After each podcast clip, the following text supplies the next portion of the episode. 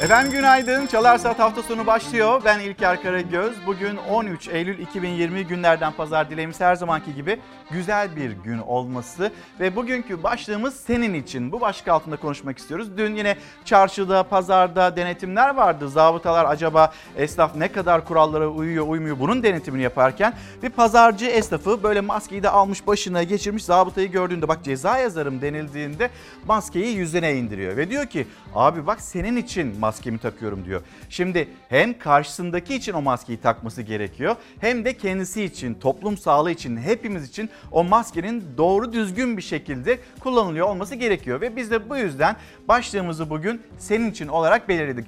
Türkiye'nin sıcak gündemi var, ekonomi gündemi var, Cumhurbaşkanı Erdoğan'ın dün yapmış olduğu açıklamalar var. Doğu Akdeniz'le ilgili değerlendirmelerimiz olacak. Hem Kıbrıs boyutuyla, Kıbrıs'taki algısıyla ve Türkiye'deki yankısıyla bu meseleyi değerlendiriyor olacağız. Ama önce önce Ankara'ya, Ankara Polatlı'ya geçmiş olsun diyelim.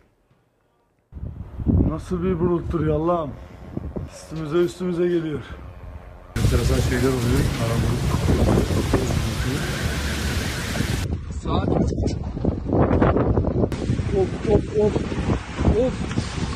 Aniden çıktı gündüz geceye döndü. Kum fırtınasıyla Ankara Polatlı'nın üstü devasa bir toz bulutuyla kaplandı. bu nedir böyle ya? İnanılmaz bir şey. Ankara'nın Polatlı ilçesinde öğleden sonra başlayan toz fırtınası büyük paniğe neden oldu. Kısa sürede ilçenin tamamını kapladı. Şehir karanlığa büründü. Ankara Valiliği fırtınayla havada uçan parçalardan 6 kişinin yaralandığını duyurdu. Birkaç saat sonra Ankara'ya da ulaştı toz fırtınası ama etkisi o kadar fazla değildi. Meteoroloji öğleden sonra aralarında Polatlı ilçesinin de olduğu Ankara'nın kuzey ve batı kesimleri için şiddetli sağanak uyarısında bulundu. Uyarıyı alanlar yağış beklerken gökyüzü karardı ama gelen yağmur değildi. Şu an saat 3.28 ancak hava karardı. Toz bulutu her yeri sarmış durumda. Saat 15 sularında Polatlı kum fırtınasına teslim oldu. Toz ve kum bulutları böyle ilerledi, ilçenin üstüne çöktü. Gökyüzü bir anda karardı, görüş mesafesi de azaldı. Vatandaşlar büyük panik ve korku yaşadı. Sokaklarda bulunanlar güvenli bölgelere kaçıştı. Anne camları kapattınız mı?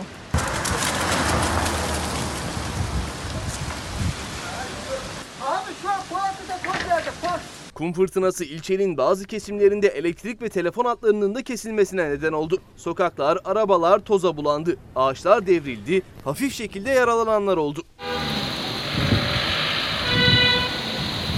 Kum fırtınası sürerken Polatlı'nın bir köyüne de yıldırım düştü. Bütün çadırları yerle bir etti. Halimiz budur.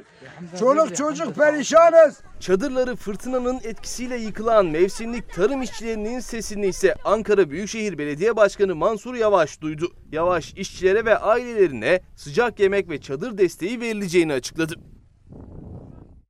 Ayşe Hanım, Ayşe Küçük günaydınlar. Ankara'ya selamlarımızı iletelim. Sibel Demir, e, Hasibe Hanım sizlere de selamlarımızı iletelim. Senin için başlığı altında Sinan Sözmen yazmış.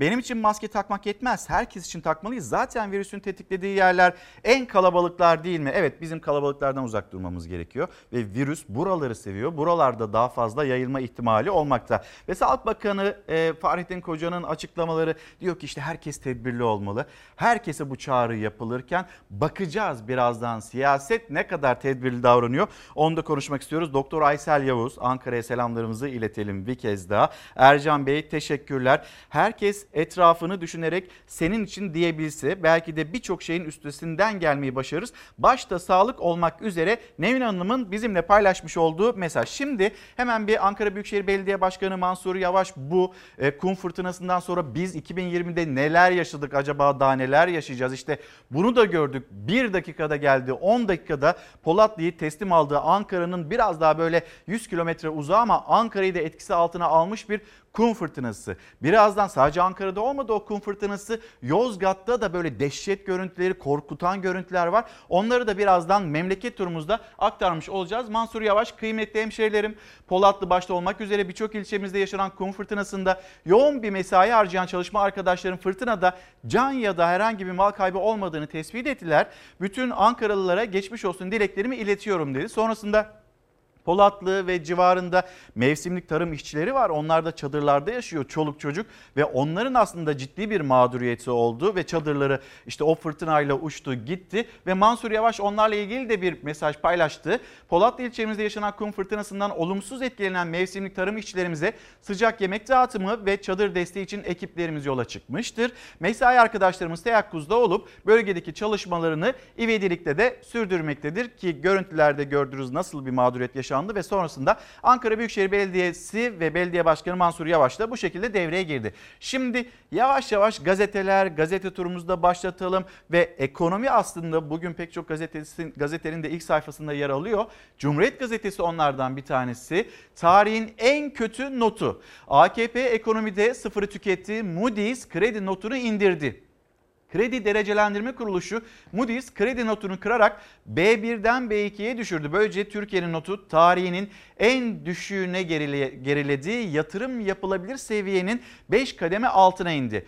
AKP notu iktidara geldiğinde devraldığı notun altına düşürmüş oldu. Kararın gerekçesinde Merkez Bankası'nın bağımsızlığı sınırlandı. Para otoriteleri olaylara geç yanıt veriyor. Dış kırılganlıklar fazla, ödemelerde kriz olasılığı artıyor denildi. Ekonomik, e, ekonomist Gürses notlar bize borç veren kurumlara yazılıyor kimsenin takmıyorum deme şansı yok. Şimdi Cumhurbaşkanı Erdoğan hani siz kimsiniz minvalinde açıklamalarda bulundu birazdan duyacaksınız. Şimdi Cumhurbaşkanının bu cümlelerinin ekonomik anlamda ya da piyasalar anlamında bir karşılığı olacak mı olmayacak mı? Biz saatler yarın böyle 9'u 10'u gösterdiğinde daha doğrusu piyasalar açıldığında döviz kurunda bir hareketlilik olup olmayacağından takip ediyor olacağız biz de. Cumhuriyet Gazetesi'nde bir haber daha o da koronavirüs gündemi, Türkiye'nin gündemi, dünyanın gündemi ama dünya nasıl mücadele ediyor, biz nasıl mücadele ediyoruz? Senin için başlığı altında yazıp gönderebilirsiniz mesajlarınızı. Kabus doktorları sardı. Ankara'da salgın kontrolden çıktı. Hastaneler doldu. Tablo her gün, tablo her gün ağırlaşıyor. Bir profesörün anlattıkları Ankara'yı özetliyor. Bir arkadaşım yardım et kötüyüm dedi. Hemen bölüm başkanını aradım. O da demez mi enfekte oldum. Kapattım baş asistanı aradım. O da hasta. Tıkandım kaldım. Şimdi böyle değerlendirmeler yapılıyor. Ankara'da şu anda vaka sayıları inanılmaz arttı. Hastanelerde doluluk oranı inanılmaz arttı. İşte yoğun bakım servisleri o yoğun bakım servislerine yenileri eklenmeye çalışılıyor. Ve işte görüyorsunuz başlığı da kabusu doktorlar yaşıyor, bütün toplum olarak yaşıyoruz ama bu mücadelenin en en cephesinde, en ön cephesinde bulunan sağlık çalışanları yaşıyor. Biz hem kendimizi koruyacağız hem onları koruyacağız. Onlar bizi korumaya çalışırken böyle bir vurdum duymazlıkla karşı karşıya kalındığında kuşkusuz itiraz seslerini duyuyorsunuz. Hatta gözyaşlarını duyuyorsunuz. Buna hiçbirimizin hakkı yok. Yani senin için takıyorum abi diyen pazarcı esnafı aslında hem kendisi için hem de e, bütün herkes için o maskeyi takmak zorunda. Maske, mesafe, hijyen başka şu anda bir aşı e, varsa bunun dışında bir aşı yok ve o aşı acaba 2021 yılının erken yaz dönemine, Haziran dönemine denk gelir mi gelmez mi? Bütün dünya bunu takip ediyor. Günlük koronavirüs tablosuna baktığımızda 98.326 test yapılmış. Bir önceki güne göre aslında yaklaşık böyle 20 bin testin daha az yapıldığını gözlemliyoruz. Hasta sayısı 1509 hala 1500'ün üzerinde ama test sayısının düştüğünü bir kez daha hatırlatalım. Vefat sayısı 50'nin altına düştü ama hala yüksek 48 kişi yaşamını yitirdi. İyileşen hasta sayısının da 1207 olduğu yine Sağlık Bakanlığı tarafından açıklandı. Sağlık Bakanı Fahrettin Koca'nın da bir sosyal medya paylaşımı var. Onu da hemen ekranlarınızda taşımış olalım. Fahrettin Koca diyor ki yapılan e, yaklaşık 100 bin yeni testle 1509 yeni hasta tespit edildi. Ağır hasta sayımızda artış devam ediyor. Virüsü yenecek güç birlikte mücadeledir. Şimdi birlikte mücadeleye bir vurgu var. Toplumla ilgili bir e, topluma aslında bir çağrı var. Hep beraber gelin şu işi halledelim çözelim derken düğünlere bakıyoruz. Vatandaşın yaptığı düğünlerde bu virüs yayılmıyor ama siyasetçinin yaptığı düğünler onlara o düğün izinleri çıkabiliyor ya da bizim Cumhurbaşkanıyla halkın buluşmasını engelleyemezdik açıklamaları AK Parti'nin kurmaylarından bakıyorsunuz Giresun'da bir miting ortamı hemen oluşturulabiliyor. Hatta bariyerler getirilmiş, polisler getirilmiş biz bunu yaşadık. Şimdi bunlar olmasın bunlar yani birlikte mücadele edeceksek herkesin buna yani siyasetin de bundan muaf olmaması gerekiyor. Herkesin buna dahil olması gerekiyor. Akşam bir organizasyon oldu. Cumhurbaşkanı Erdoğan AK Parti'ye e, 100 bin kişinin e, katıldığı bir organizasyon. E yine bir kalabalıklaşma. Buna da itiraz sesleri var yine muhalefetten. Bunların hepsini konuşacağız. Başlığımız senin için. Hatırlatalım sosyal medya e, adreslerimizi. İlker Karagöz Fox, Instagram adresim, Karagöz İlker Twitter adresim. Buralardan bizlere ulaşabilirsiniz. Bu başlık altında düşüncelerinizi ya da kendi gündeminizi bizimle paylaşabilirsiniz deyip Türkiye'nin koronavirüs gündemine bir geçiş yapalım. Ev burada. Evde olsun. Evden çıkmadan takacaksın. Ben burada olmasaydım maskeyi takmadan devam edecek. Zaten yine de takmadı. Ne cezayı ne de maskeyi. Ceza alıp polisin yanından ayrılır ayrılmaz yeniden maskesini çenesinin altına indirdi. O çene altına bir başkası kafasına. Cezayı kabul edecek misin? Cezayı kabul edecek misin? Kabul edemezsin ya. Bu adam Benim de terisi yok ama bunun. Herkes takacak maskesini. Senin için. Senin veren. Daha kötüsü de var. Karantina altında olması gerekirken sokaklarda gezen en az 100 bin kişinin olduğunu Sağlık Bakanı Fahrettin Koca açıkladı. Koca en kritik artışın Doğu, Güneydoğu Anadolu ve İç Anadolu'da olduğunu belirtti ama İstanbul'da da kırmızı alarm var. İstanbul'da koronavirüs vakaları sadece bir hafta içinde %32 arttı. Koca Eylül'ün ikinci yarısında da artış beklendiğini açıkladı. Kent yazın boşaldığı için bu dönemde ciddi etki görmedik. Bir haftada %32 artış yaşandı. Eylül sonuna doğru yoğunluğun artacağını öngörüyoruz. Büyük şehirlerde Anadolu'nun dört bir yanında hızla artıyor koronavirüs. Sezonun açıldığı futbol dünyasında da ilk maçın ardından geldi haber. Beşiktaş Teknik Direktörü Sergen Yalçın da koronavirüse yakalandı. 12 Eylül koronavirüs tablosuna göre 1509 yeni vaka var. 48 hasta hayatını kaybetti. Karantinadayken kızımla maalesef bu şekilde görüşüyoruz. Ne yapıyorsun? Hadi öp bakalım babayı. Seni çok seviyorum. Adana'da koronavirüs hastasının kızıyla camın arkasından görüşmesi yürekleri burktu. Hastalığın yayılmasının yarattığı acı tablolardan biriydi bu da. Sağlık Bakanı Fahrettin Koca'ya göre yaz aylarındaki artışın en büyük sebebi düğün, taziye ve asker uğurlamaları oldu. Karantinaya girmedi temaslı kişiler. 100 bin temaslı kişi karantinada olması gerekirken sokaklarda doluşuyor. Onlar için de yurtların açıldığını açıkladı. Yurtlar yeniden karantinaya açılmaya başlandı. Çünkü evlerde duramadı temaslı kişiler. Bu kez masrafı yurt karantinasına alınan kişilerden tahsil edilecek. Sakarya'da maske takmayan kişilerin 3 gün ev karantinasına alınmasına karar verildi. Maske takmadığı için karantinaya alınan kişilere okumaları için kitap götürüldü. Hemen bir Aydınlık Gazetesi'ne bakalım. Sonra Doğu Akdeniz'de bir kriz yaşanmakta. Türkiye, Yunanistan nedense Fransa buna çok müdahil oldu. Fransa buralardan ayrılmayı pek düşünmüyor. Bir yandan Suriye'de görüyoruz, bir yandan Doğu Akdeniz'de görüyoruz. Ve Yunan hükümetini de sürekli Türkiye'ye karşı daha böyle kışkırtan açıklamalarını duyuyoruz. Biz Fransa Cumhurbaşkanı Macron'dan. Ankara'dan yanıtları geliyor, sert bir şekilde geliyor.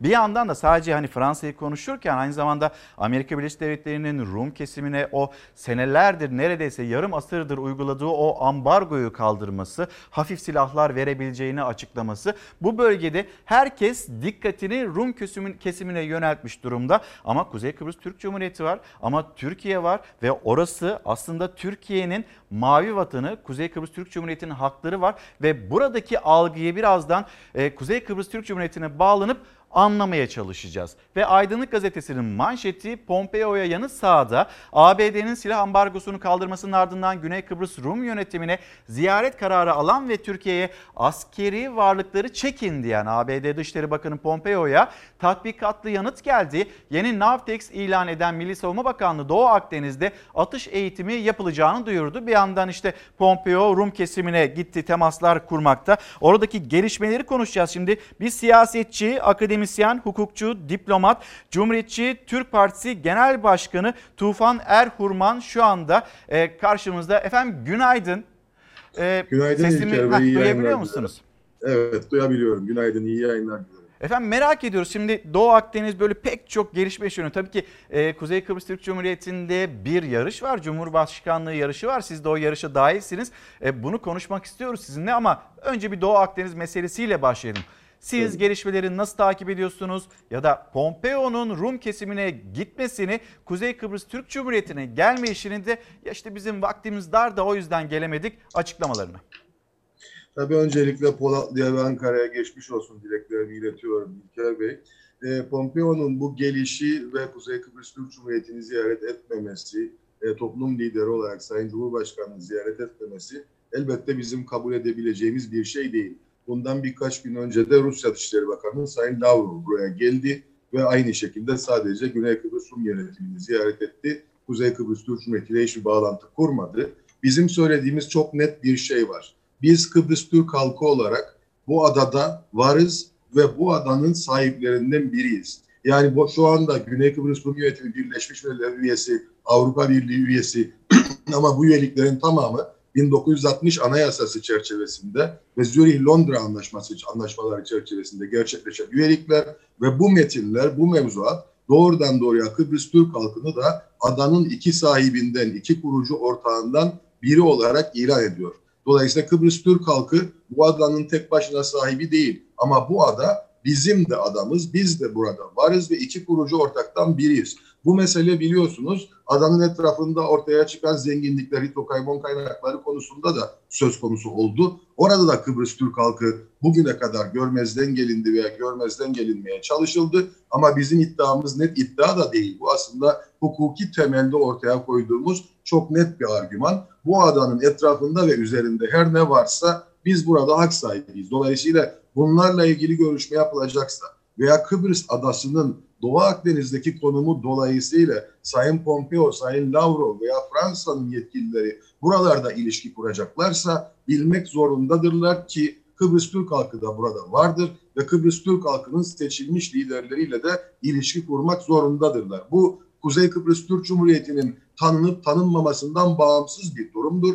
Çünkü biliyorsunuz Birleşmiş Milletler şemsiyesi altında sürdürülen tüm görüşmelerde iki toplum liderinden bahsediyoruz. Ve Sayın Anastasiadis ne kadar Kıbrıs Rum halkının lideri ise bizim Cumhurbaşkanımız da o kadar Kıbrıs Türk halkının lideridir. Ve iki toplum lideriyle ortak ilişki muhakkak surette kurulmak zorundadır. Ama maalesef Kıbrıs Rum tarafı aslında İlker Bey 2003'ten beri bir politika izliyor. Aslında çok daha geriden de getirebiliriz bu politikayı. Tufan Bey bu o zaman ben de politika- şunu hatırlatayım. Siz 2008-2010 yılları arasında Kıbrıs müzakerelerinde e, yer aldınız. Yoğun bir şekilde bu Evet, müzakereleri yürüten ekibin içindeydiniz.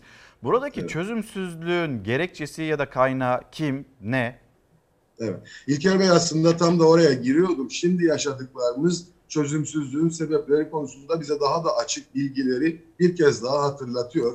Çünkü biliyorsunuz 2004'te Kıbrıs'ta anlam planı referandumları gerçekleşti. Kıbrıslı Türkler evet derken Kıbrıs Rumlar hayır dedi. Ama onun bir sene gerisine giderseniz 2004'ün 2003 yılında Kıbrıs Rum Meclisi'nin münhasır ekonomik bölgeye ilişkin bir kararı meclisten geçirdiğini ve deniz yetki alanlarıyla ilgili başka ülkelerle anlaşma imzalamaya başladığını görüyoruz. Her zaman için Güney Kıbrıs Rum yönetiminde müzakere masasında eğer zaman kazanırsak biz bir avantaj elde edebiliriz. Eğer yeterince zaman kazanırsak yani müzakereleri sonlandırmaz ve bir zaman kazanırsak müzakerelerde daha sonra bu lehimize olur. Çünkü büyük devletleri süreç içerisinde arkamıza almak suretiyle Türkiye Cumhuriyeti'ne karşı bir denge elde edebiliriz anlayışı hakim oldu. Nitekim son zamanlarda Fransa'nın bölgede bulunuşu, Amerika Birleşik Devletleri'nin silah ambargosuyla ilgili kararı kaldırması, dolayısıyla Güney Kıbrıs'a hafif silahlar da olsa silahlar aktarabileceğini söylemesi, Fransız savaş uçaklarının İsrail savaş helikopterlerinin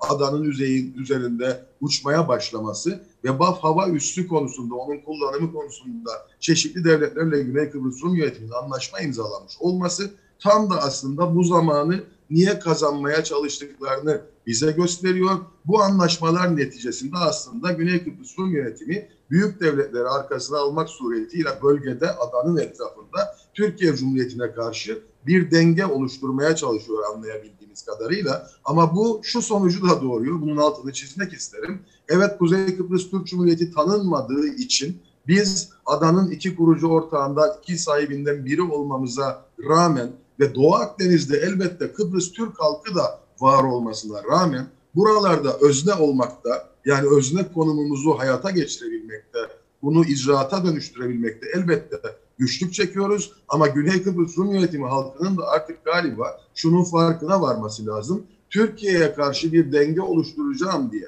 Amerika Birleşik Devletleri gibi, Rusya gibi, Fransa gibi ülkeleri arkasına alma çabası ilginç bir şekilde Kıbrıs Rum halkının da bölgede özne olma pozisyonunu ciddi zaafa uğratıyor. Çünkü biliyorsunuz bu büyük devletler buralara girdiği anda BAF hava üssünü kullanım hakkı elde ettiği anda onlar ne yapmaya başlıyorlar? Kıbrıs Rum halkının yerine onlar konuşmaya başlıyorlar. Dolayısıyla Kıbrıs Rum halkının arkasına alalım büyük devletleri denilirken o büyük devletler öne geçti ve şu anda Kıbrıs Rum halkı da özne olma pozisyonundan her gün biraz daha kaybediyor açıkçası. Bu çok net. Dolayısıyla bunun da Kıbrıs Rum halkına anlatılması gerekiyor. Bu bölgede evet bir gerginlik var. Hidrokarbon üzerinden deniz yetki alanlarının paylaşımı üzerinden bir gerginlik var. Ama bu gerginlik sürdürülebilir bir gerginlik değil. Kıbrıs Rum tarafı şunu fark etmek zorunda. Kıbrıslı Türklerle, Kıbrıs Türk halkıyla adil paylaşım temelinde, uluslararası hukuk temelinde ve bu ülkede kendilerinin hala yürürlükte olduğunu iddia ettikleri 1960 Anayasası Zürih Londra anlaşmaları temelinde Kıbrıs Türk halkıyla birlikte o adil paylaşımı gerçekleştirerek bu süreci yönetmek, barışa hizmet edebilecek tek tavırdır. Tabii Fransa'nın, Amerika'nın, Rusya'nın Birleşmiş Milletler Güvenlik Konseyi'nde daimi üyeler olduğunu da hem bizim unutmamamız gerekiyor ama hem de onların unutmaması gerekiyor. Çünkü o Birleşmiş Milletler Güvenlik Konseyi'dir ki çok uzun bir süreden beri onlarca yıldır Kıbrıs'ta çözümün nasıl olması gerektiğini durmadan söylüyor ve çözümün gerçekleşmesiyle ilgili birçok karar ortaya koyuyor. Ortaya konulan tüm kararlarda da Kıbrıs Türk halkıyla Kıbrıs Rum halkının siyasi eşitliğinden söz ediyor. İki toplum liderliğinin Birleşmiş Milletler Güvenlik Konseyi'nin gösterdiği yolda çözüme ulaşmak için çaba göstermesi gerektiğini söylüyor. Ama aynı ülkeler buraya geliyorlar, Güney Kıbrıs'a geçiyorlar. Bu konularla ilgili Güney Kıbrıs'ta görüşüyorlar. Ama siyasi eşit olduğunu kendilerinin de teslim ettiği, bu adada kurucu ortak olduğunu kendilerinin de teslim ettiği Kuzey Kıbrıs Türk Cumhuriyeti ya da Kıbrıs Türk halkı liderliğiyle görüşmekten dahi imtina ediyorlar. Bunlar kendilerinin yani Birleşmiş Milletler Güvenlik Konseyi'nin kendi kararlarıyla da aslında çelişen, tutarlı olmayan tavırlardır. Bizim bunları çok daha yüksek sesle bütün dünyaya ve süreklilik arz eden bir şekilde unutulmasına müsaade edilmeyecek bir şekilde anlatmamız gerekiyor. Efendim şimdi e, 11 Ekim'de Cumhurbaşkanlığı e, seçimi olacak, bir yarış olacak ve bu yarışta Ersin Tatar'la birlikte, Mustafa Akıncı ile birlikte siz de varsınız. E, Cumhuriyetçi Türk Partisi Genel Başkanı olarak iç siyasette ya da bu yarışın içinde kuşkusuz e, burada da başlıklar çıkacaktır ya da burada da kurulacak olan bu seçim e, yarışı içinde de kurulacak olan cümleler vardır. Ne dersiniz? Evet tabii yani o seçim yarışı içerisinde bizim söylediğimiz şey zaten İlker Bey hep şu. Kıbrıs Türk halkının artık Ekim'in sonundan itibaren çok aktif bir şekilde bir dış politika izlemesi gerekiyor. İçeride ve dışarıda Kıbrıs Türk halkının acilen liderliğe ihtiyaç duyduğu bir dönemdeyiz. Çünkü içeride de tabii Türkiye Cumhuriyeti'nin de yaşadığı gibi biz de pandeminin çok yoğun etkilerini yaşıyoruz. Ve pandeminin bu yoğun etkilerini yaşarken de aslında şunu da net bir biçimde gördük. Evet Türkiye Cumhuriyeti her zaman olduğu gibi bize pek çok konuda yardımcı oldu. Ama mesela Avrupa Birliği Kıbrıs'ın tamamı Avrupa Birliği'nin içindedir. Sadece kuzeyde Aki yani Avrupa, Avrupa Birliği mevzuatı askıdadır derken gördük ki tam da bu pandeminin içerisinde mali yardım tüzüğü çerçevesinde Kuzey Kıbrıs Türk Cumhuriyeti'ne da Kıbrıs Türk halkına verdiği rakam yani yaptığı katkı aslında bu ülkede hiç pandemi olmasaydı da yapılacak katkıdan hiç de farklı değil. Dolayısıyla pandemi elbette buralara da uğradı.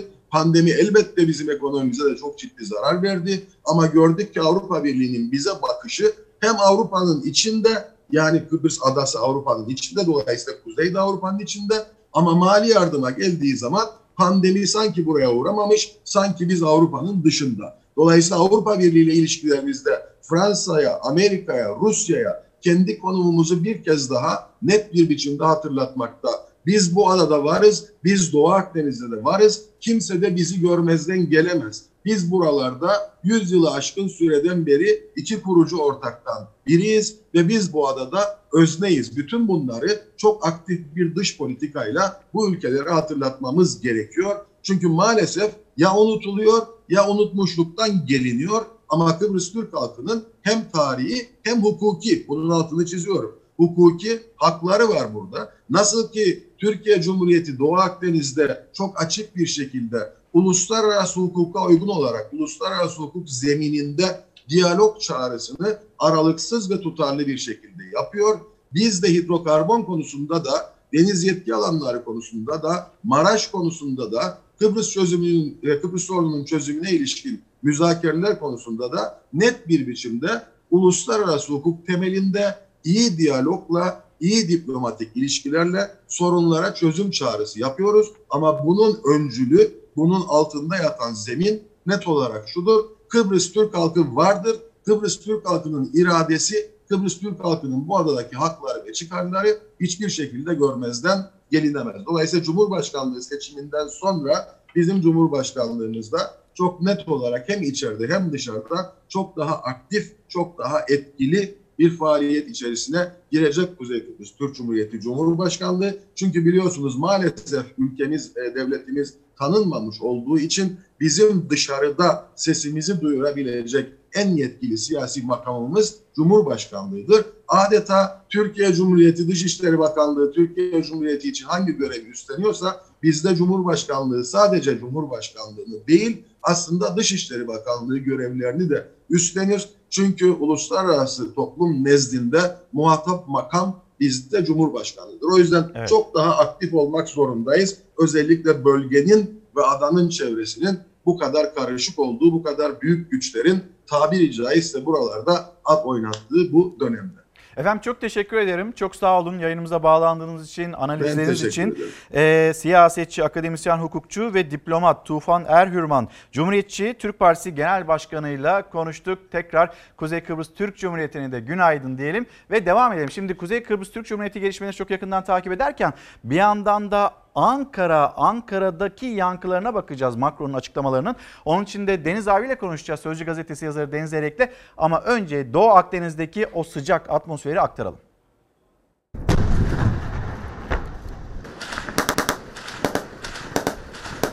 Biz hür doğduk, hür yaşarız. Dolayısıyla bu hürriyetimiz için ve egemenliğimiz ve bağımsızlığımız için arkadaşlarım mücadeleye hazırız. Bakan Akar kuvvet komutanlarıyla önce Ege ordusunu ardından Kardak kahramanları olarak bilinen SAT komandolarını ziyaret etti. Ege ve Akdeniz'de gerilimi tırmandıranlara meydan okudu, gözdağı verdi. Krize Amerika'da dahil oldu. Dışişleri Bakanı Mike Pompeo Rum kesimine gitti. Kuzey Kıbrıs Türk Cumhuriyeti tek taraflı ziyarete tepki gösterdi. Pompeo'nun telefonla görüşme talebi geri çevrildi. Oruç Reis donanma gemileri refakatinde Akdeniz'de doğalgaz arama faaliyetlerini sürdürüyor. Sadece Oruç Reis değil, Barbaros Hayrettin Paşa, Yavuz ve Fatih gemileri de hem Akdeniz'de hem de Karadeniz'de sismik araştırma ve sondaj yapıyor. Milli Savunma Bakanlığı gemilere ait son görüntüleri paylaştı. Türkiye'ye bölgedeki sondaj faaliyetlerini durdurma çağrısı yapan ve yaptırımla tehdit eden Fransa öncülüğündeki Avrupa Birliği ülkelerine mesaj verdi. Arkadaşlar merhaba. Nasılsınız? Sağ ol. Güzel sağ ol. Binlerce kilometreden dahi gelip boylarına, postlarına bakmadan hatlarını ve boylarını aşmak suretiyle bize ders vermeye kalkanlar var. Bunları kabul etmemiz mümkün değil. Dünyanın yakından izlediği krizde Amerika'da devrede. Dışişleri Bakanı Mike Pompeo Rum kesimine gitti. Cumhurbaşkanı ve Dışişleri Bakanı ile masaya oturdu. Zaman darlığını bahane etti. Kuzey Kıbrıs Türk Cumhuriyeti'ne geçmeyeceğini söyledi. Türkiye aleyhine çeşitli kumpaslara girenler tarihte olduğu gibi bugün de hüsran olacaklar. Pompeo'nun Rum kesimi ziyareti öncesinde Milli Savunma Bakanı Hulusi Akar, Genelkurmay Başkanı ve kuvvet komutanlarıyla Ege Ordu Komutanlığı'nı ziyaret etti. Hem Yunanistan'ı hem de Fransa'yı uyardı. Tansiyonun düşmesi için bazılarının sadece sadece susması yeter. Bir şey yapmalarına gerek yok. Sussunlar yeter. Burada komşumuzun Yunanistan'ın da meze olmamasını şiddetle tavsiye ediyoruz. Akar Deniz Kuvvetleri Komutanlığı'nın seçkin birliği SAT komandolarının tatbikatını da izledi. Dışişleri Bakanı Mevlüt Çavuşoğlu ise Malta Dışişleri Bakanı Bartolo ile bir araya geldi. Türkiye'nin Akdeniz'de ön şartsız diyalogdan yana olduğunu söyledi. Haklı olan masadan kaçmaz. Diyalogtan kaçmaz, müzakereden kaçmaz. Çavuşoğlu, Akdeniz geriliminin görüşüldüğü Avrupa Parlamentosu'nda Türk bayrağını hazmedemeyen Alman vekile de yanıt verdi. Avrupa'da artan hoşgörüsüzlük, ırkçılıktan sonra bu tür gelişmeleri kabullenmiyoruz ama e, şaşırmıyoruz da. Ankara'dayız. Ee, Sözcü gazetesi yazarı Deniz ile karşımda. Deniz abi günaydın. Geçmiş olsun. Hem e. Ankara'ya bir kez daha geçmiş olsun diyelim.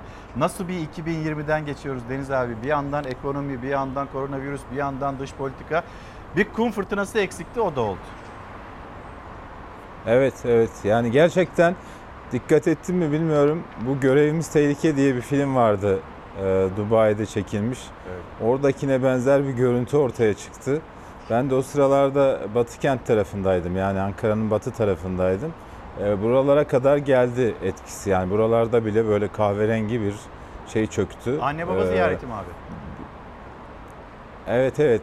Yani şaşırmamak elde değil. Gerçekten bu 2020 e, bir tuhaf doğa olayları vesaire. Gerçi tuhaf da değil. Doğaya saygı göstermediğimiz için, doğayı hızla tükettiğimiz için, çölleşme arttığı için e, bunların sonuçlarını yaşıyoruz ama e, biraz dikkat etmek lazım. Bu tür şeylerden ders çıkarmak lazım İlker. Gerçekten korkunç bir görüntüydü. Abi ders çıkartmak lazım. İşte görüyoruz bir felaket yaşanıyor. Ee, yani o felaketin yaşanması zaten an meselesi, meselesiymiş. Dere yatağına evler yapılmış. Herkesin gözü önünde yapılmış. imar planları çıkmış. Sonra ya vatandaş da tabii dikkat etmeliydi. Oraya da ev yapmamalıydı diye siyasetçilerin cümlelerini duyduk. Sonra HES'leri konuşuyoruz. Bugün yine konuşacağız. Tabii tabii. Ee, evet. Yani oradaki ağaçları kesiyoruz ama yol boylarına ağaç dikiyoruz diye savunma yapanlar oluyor yani. O da yeşil Ya alan bu, deniliyor bu ya. gerçekten evet bütün bütün ülkelerde e, oluyor ama bizde çok daha yoğun. Yani ne olmuş üç tane ağaç keseliriz. Ne olmuş bir merayı ortadan kaldırırız. E, ne olmuş ya da şu beton binayı dikeriz falan gibi e, bir yaklaşım var. Vurdum duymazlık var. İşte Giresun'da son yaşanan şeyi gördük. Evet. Dere intikamını aldı oradaki hidroelektrik santrallerinin. Karadeniz'de çevreciler karşı çıkıyordu hidroelektrik santrallerine. Ee, onlara böyle hastalıklı muamelesi yapılıyordu. Ee, işte e, söylediklerinin ne kadar haklı olduğu Giresun'da e, ortaya çıktı. Çok ağır kayıplar verdik. Hem insan insanlarımızı kaybettik hem maddi olarak ciddi kayıplar oldu. Ee, biraz dikkat etmek lazım doğaya. Çünkü doğanın intikamı, doğanın karşılığı çok ağır oluyor. Maalesef öyle. Deniz abi dün Doğu Akdeniz'i konuşamamıştık. Şimdi ve bugün konuşalım. Biraz böyle Kıbrıs'taki yankısını e, aldık Tufan Bey'den. Şimdi Ankara'da e, kulislerde neler konuşuluyor belki bunu konuşmak gerekiyor. Gerçi artık kulislerde de konuşulmuyor. Cumhurbaşkanı Erdoğan çıkıyor ve Macron nasıl doğrudan Erdoğan'a hedef alıyorsa Cumhurbaşkanı Erdoğan da Macron doğrudan hedef alıyor. Ama şu cümlesini hatırlatalım Macron'un Türkiye halkıyla değil Erdoğan'la sıkıntı yaşıyoruz demekte. Cumhurbaşkanı Erdoğan'ın yanıtı senin şahsımla daha çok sıkıntın olacak karşılığını vermekte. Haberimiz hazır. Haberimizi paylaşalım. Dönüşte değerlendirelim Deniz abi. İsim olarak anmak istemiyorum ama mecburum anmaya çünkü o şahsımla çok uğraşıyor. Sayın Macron, senin şahsımla daha çok sıkıntın olacak. Defalarca bunu zaten sana söyledim ama dinlemiyorsun. Macron, senin zaten süren az kaldı. Gidicisin. Bir Macron'a söyledi, bir Yunanistan'a. Fransa ve Yunanistan'ın Akdeniz'deki tahrik dolu tehlikeli oyunlarına karşı Cumhurbaşkanı günler sonra en üst perdeden ses yükseltti. Adalarda vesaire Yunanistan'ın yaptıklarına bakın. Neye güvenerek yapıyor bunları? Zodyakyalar dolaşıp duruyorlar. Yanlış iş yapıyorsunuz. Bu yollara girmeyin. Hepten yalnız kalırsınız. Yunanistan uluslararası anlaşmalarla kendisine verilmeyen Karaada'ya en son asker çıkardı. Macron Türkiye'ye karşı Avrupa Birliği'ni yaptırımlar için harekete geçirmeye çalıştı. Sorunumuz Türk halkıyla değil Erdoğan hükümetiyle diyerek hadsiz sözler söyledi. Erdoğan Macron'a tarih üzerinden yüklendi. Türkiye ile uğraşma resti çekti. Türk milletiyle uğraşma. Türkiye ile uğraşma. Siz bize insanlık dersi veremezsiniz. Önce bunu öğren. Koronavirüs sürecinde 150'ye yakın Afrika ve dünya ülkelerine biz desteğimizi verdik. Ey Macron sen ne yaptın? Şu anda dirsek teması içinde oldukların ne yaptı? Sen onu söyle. Ben sana birkaç yıl önce ne demiştim? Bir telefon görüşmemizde bak tarih bilgin hiç yok. Önce tarih öğren demiştim. Türkiye'ye tarih dersi verme. Bak biz sizi Cezayir'den tanırız. Bir milyon Cezayirli siz öldürdünüz. 800 bin Ruandalıyı siz öldürdünüz. Biz sizi Libya'dan tanırız. Yüz binlerce Libyalıyı siz öldürdünüz. Macron'dan sonra Erdoğan oklarını Yunanistan'a çevirdi. Adaları silahlandırması, onlara yenilerini ekleme çabalarına Ankara'nın cevabı komşuluğun hakkını ver oldu. Uyarı tonuyla birlikte. Zodyakyalar dolaşıp duruyorlar. Bu yollara girmeyin. Yeri geldiği zaman komşu komşu komşu diyorsun ya o zaman komşuluğun hakkını ver.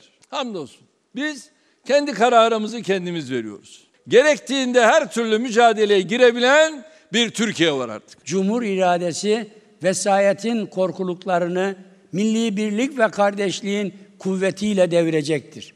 Bilhassa Macron bunu bilmeli, Mitsotakis bunu duymalı, bölgesel ve küresel ihanet şantiyesinin işbirlikçil failleri bu irade gücünü akıllarından asla çıkarmamalıdır. Bahçeli de Macron ve Yunanistan'a millet iradesini hatırlatarak cevap verdi. Cumhur İttifakı ortakları 12 Eylül'ün yıl dönümünde Yassıada'da Vesayetten Demokrasiye sempozyumunda konuştu. 12 Eylül ve 15 Temmuz'un arkasındaki güç ya da güçler için verdikleri mesaj ortaktı. 15 Temmuz'da olduğu gibi 12 Eylül'de de dış bağlantılıdır. Bizim çocuklar başardı demek Türkiye'nin emperyalizmin tuzağına düştüğünün delilidir. 15 Temmuz gecesi birileri yine aynı mekanlarda bizim çocuklar yine başardı demek için bekliyordu. Milletimizin kanını dökme dahil çok farklı boyutları olan bu senaryoların hepsini de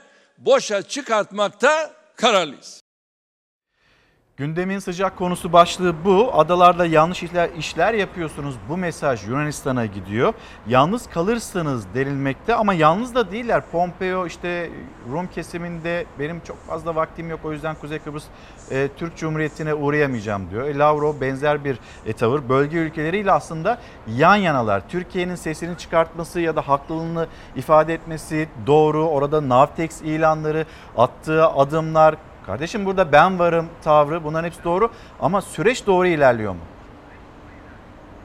Evet. Şimdi şunu söylemek lazım. Ee, öncelikle sorunun çıkış yani tartışmanın krizin çıkış noktasına bakmak lazım.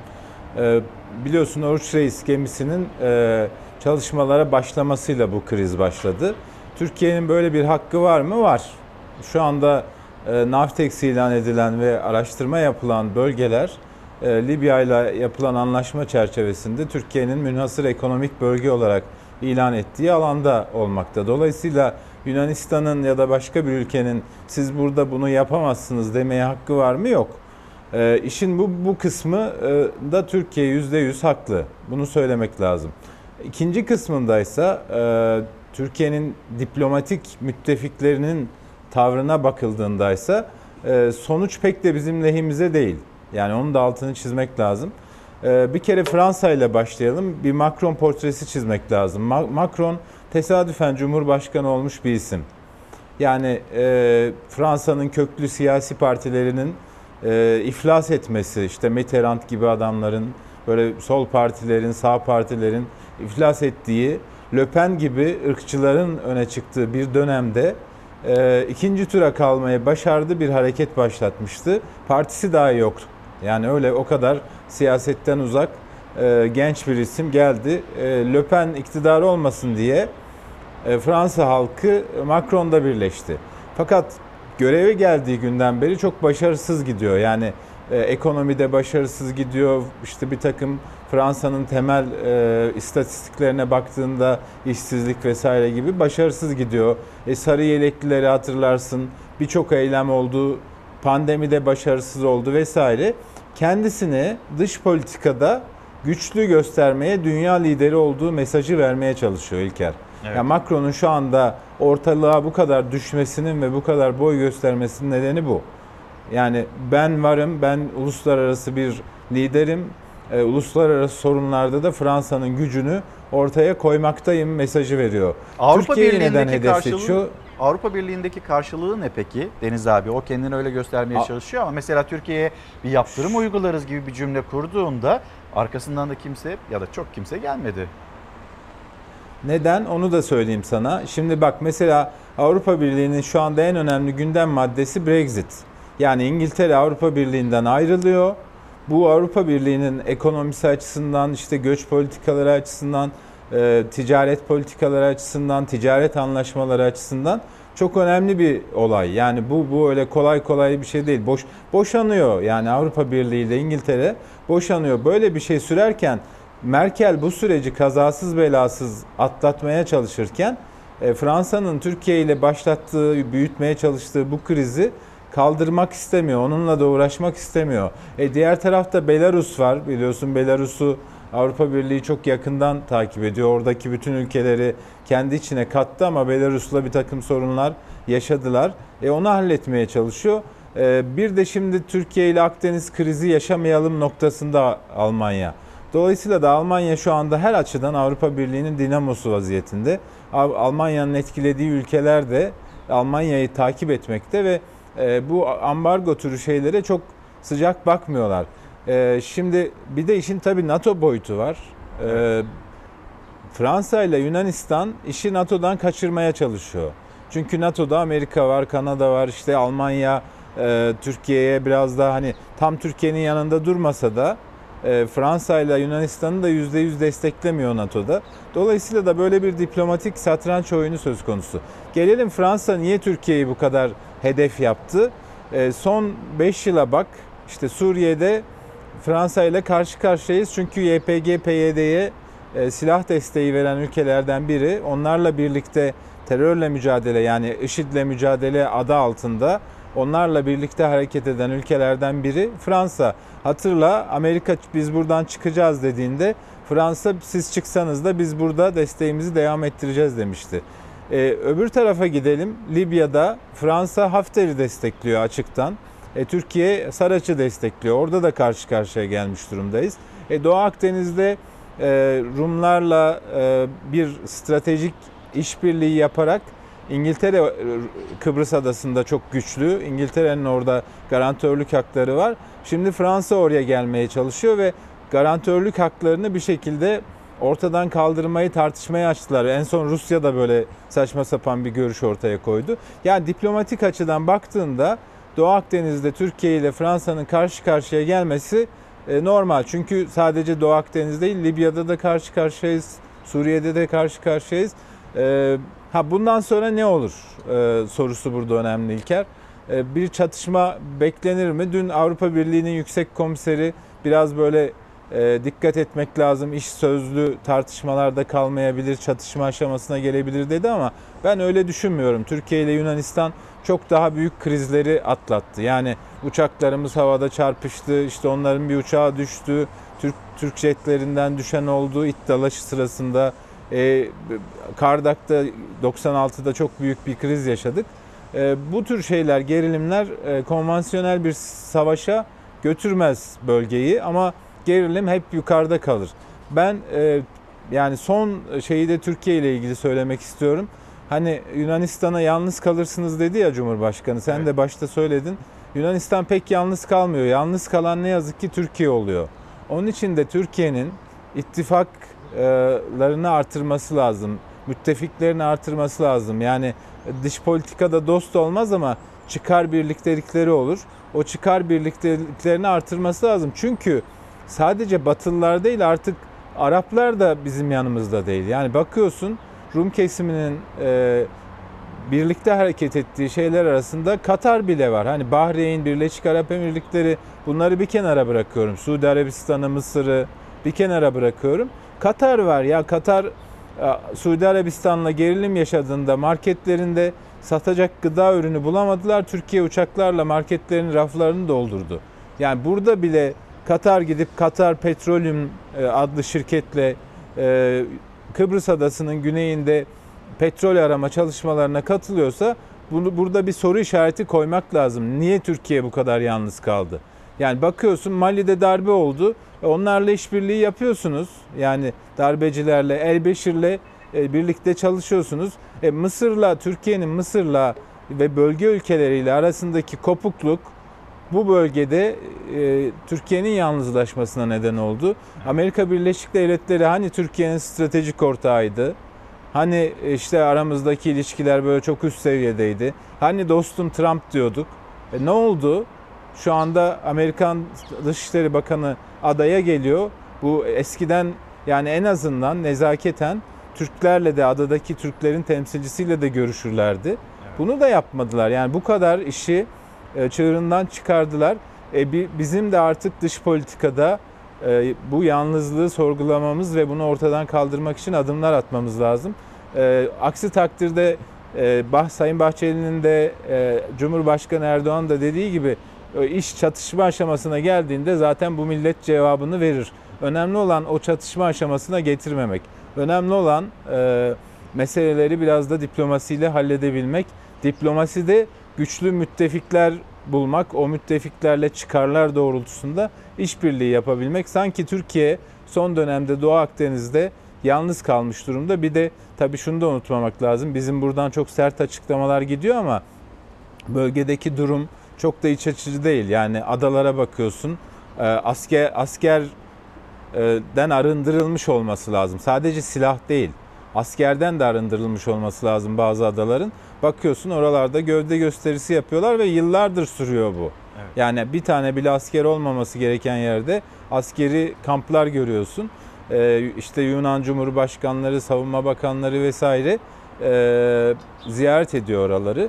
E, hoş bir manzara değil. Yani e, çok da başarılıyız bu konuda e, demek de doğru değil. Çünkü sonuçlar bizim hep aleyhimize.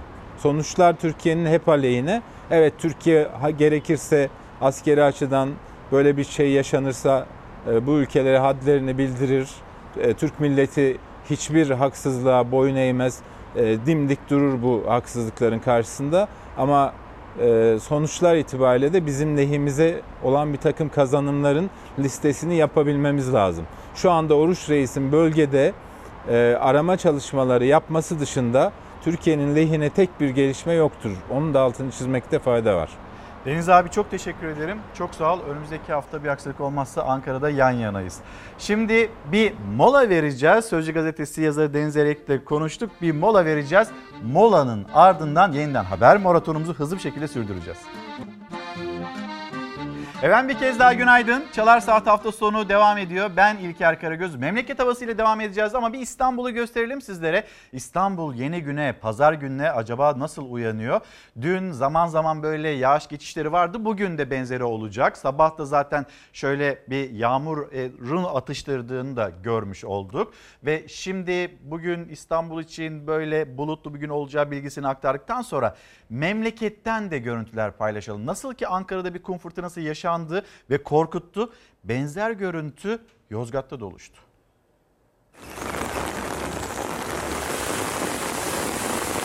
Rüzgar, sağanak yağmur ve fırtına sonbahar etkisini hissettirmeye başladı. Yıldırım ve Şimşek Karabük semalarından görsel bir şölen gibiydi. Gümüşhane'de ise Yıldırım bir anneyle kızının hayatını kaybetmesine neden oldu. Kuşburnu toplamaya gitmişlerdi. O sırada bulundukları yere yıldırım düştü. 56 yaşındaki anne ve 20 yaşındaki genç kız hayatını kaybetti. Düzce ve Denizli sokakları sağanak yağmura teslim oldu. Hazırlıksız yakalananlar dükkanların saçaklarında toplandı.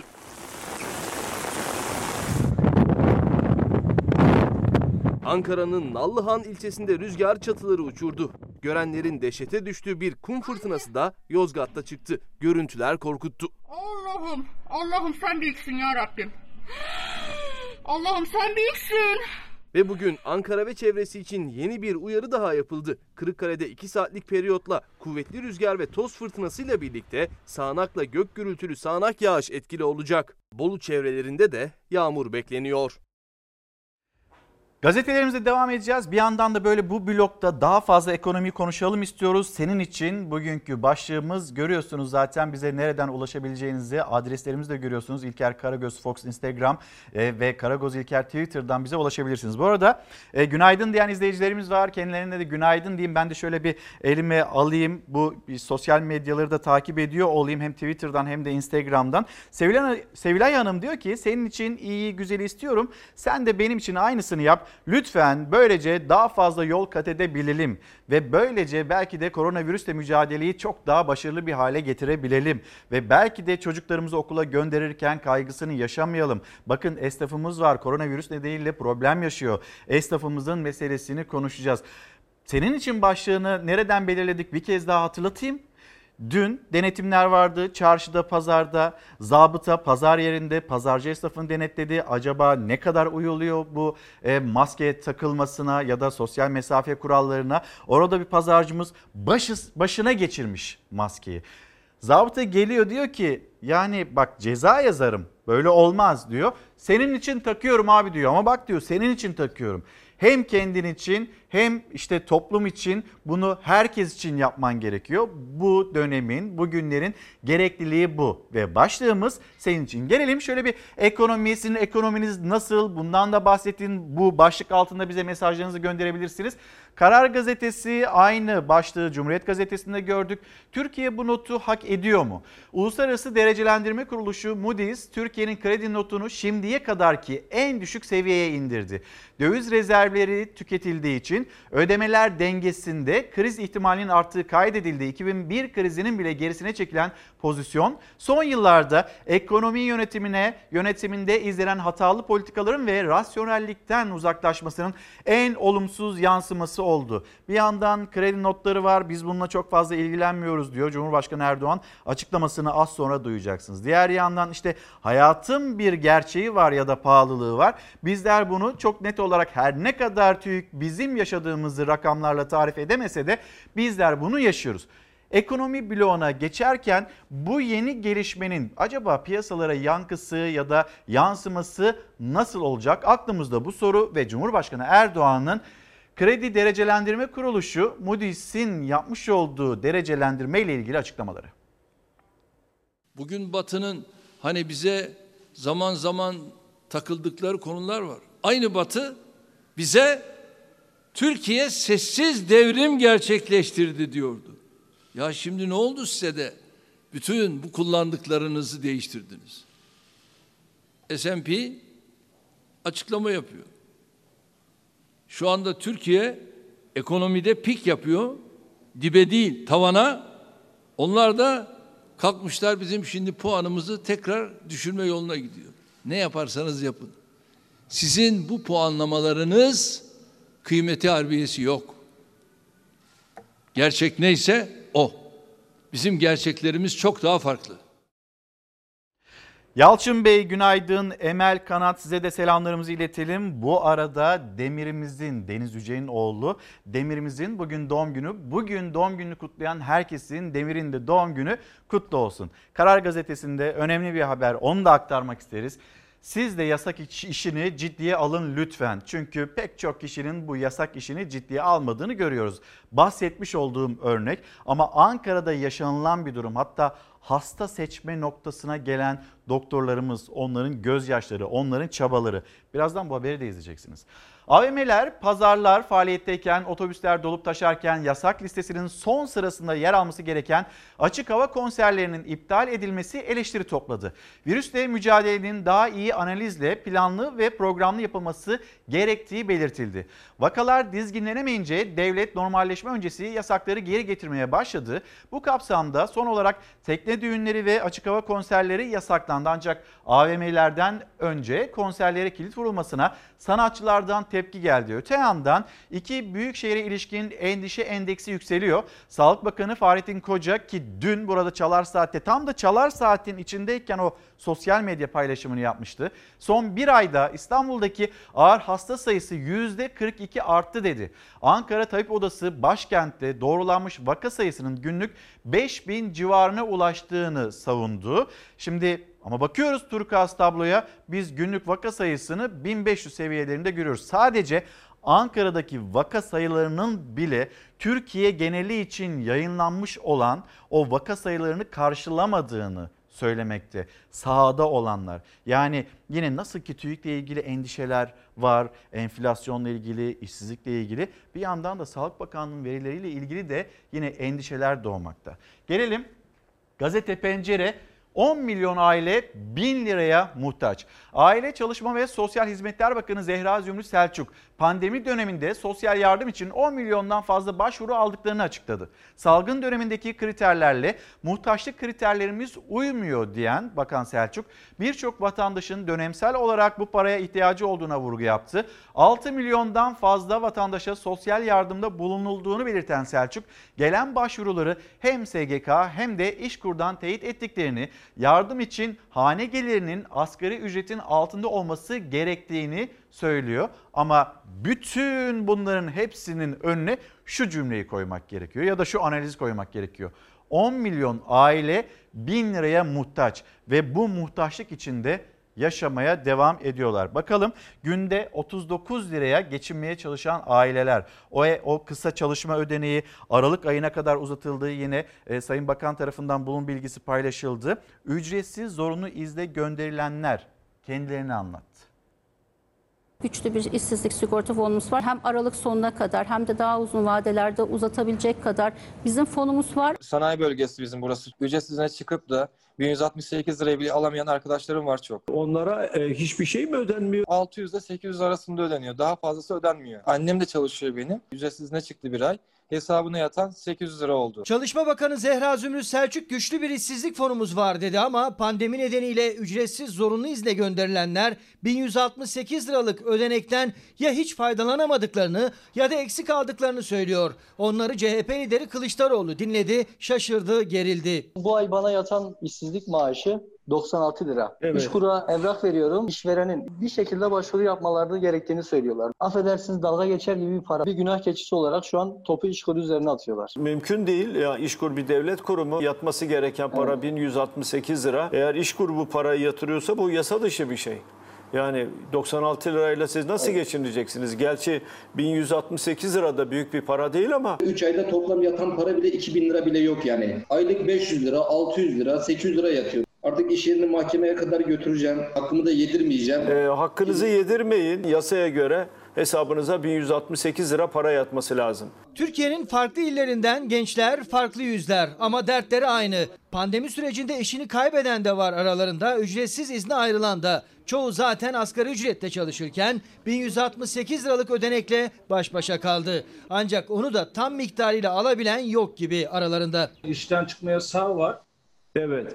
İşten çıkma yasağı kaldırıldığı zaman büyük ihtimalle işsiz kalacak. Peki nasıl geçiniyorsunuz? Evlisiniz, iki kızınız var. Sağ olsun komşularım vardı, abilerim vardı.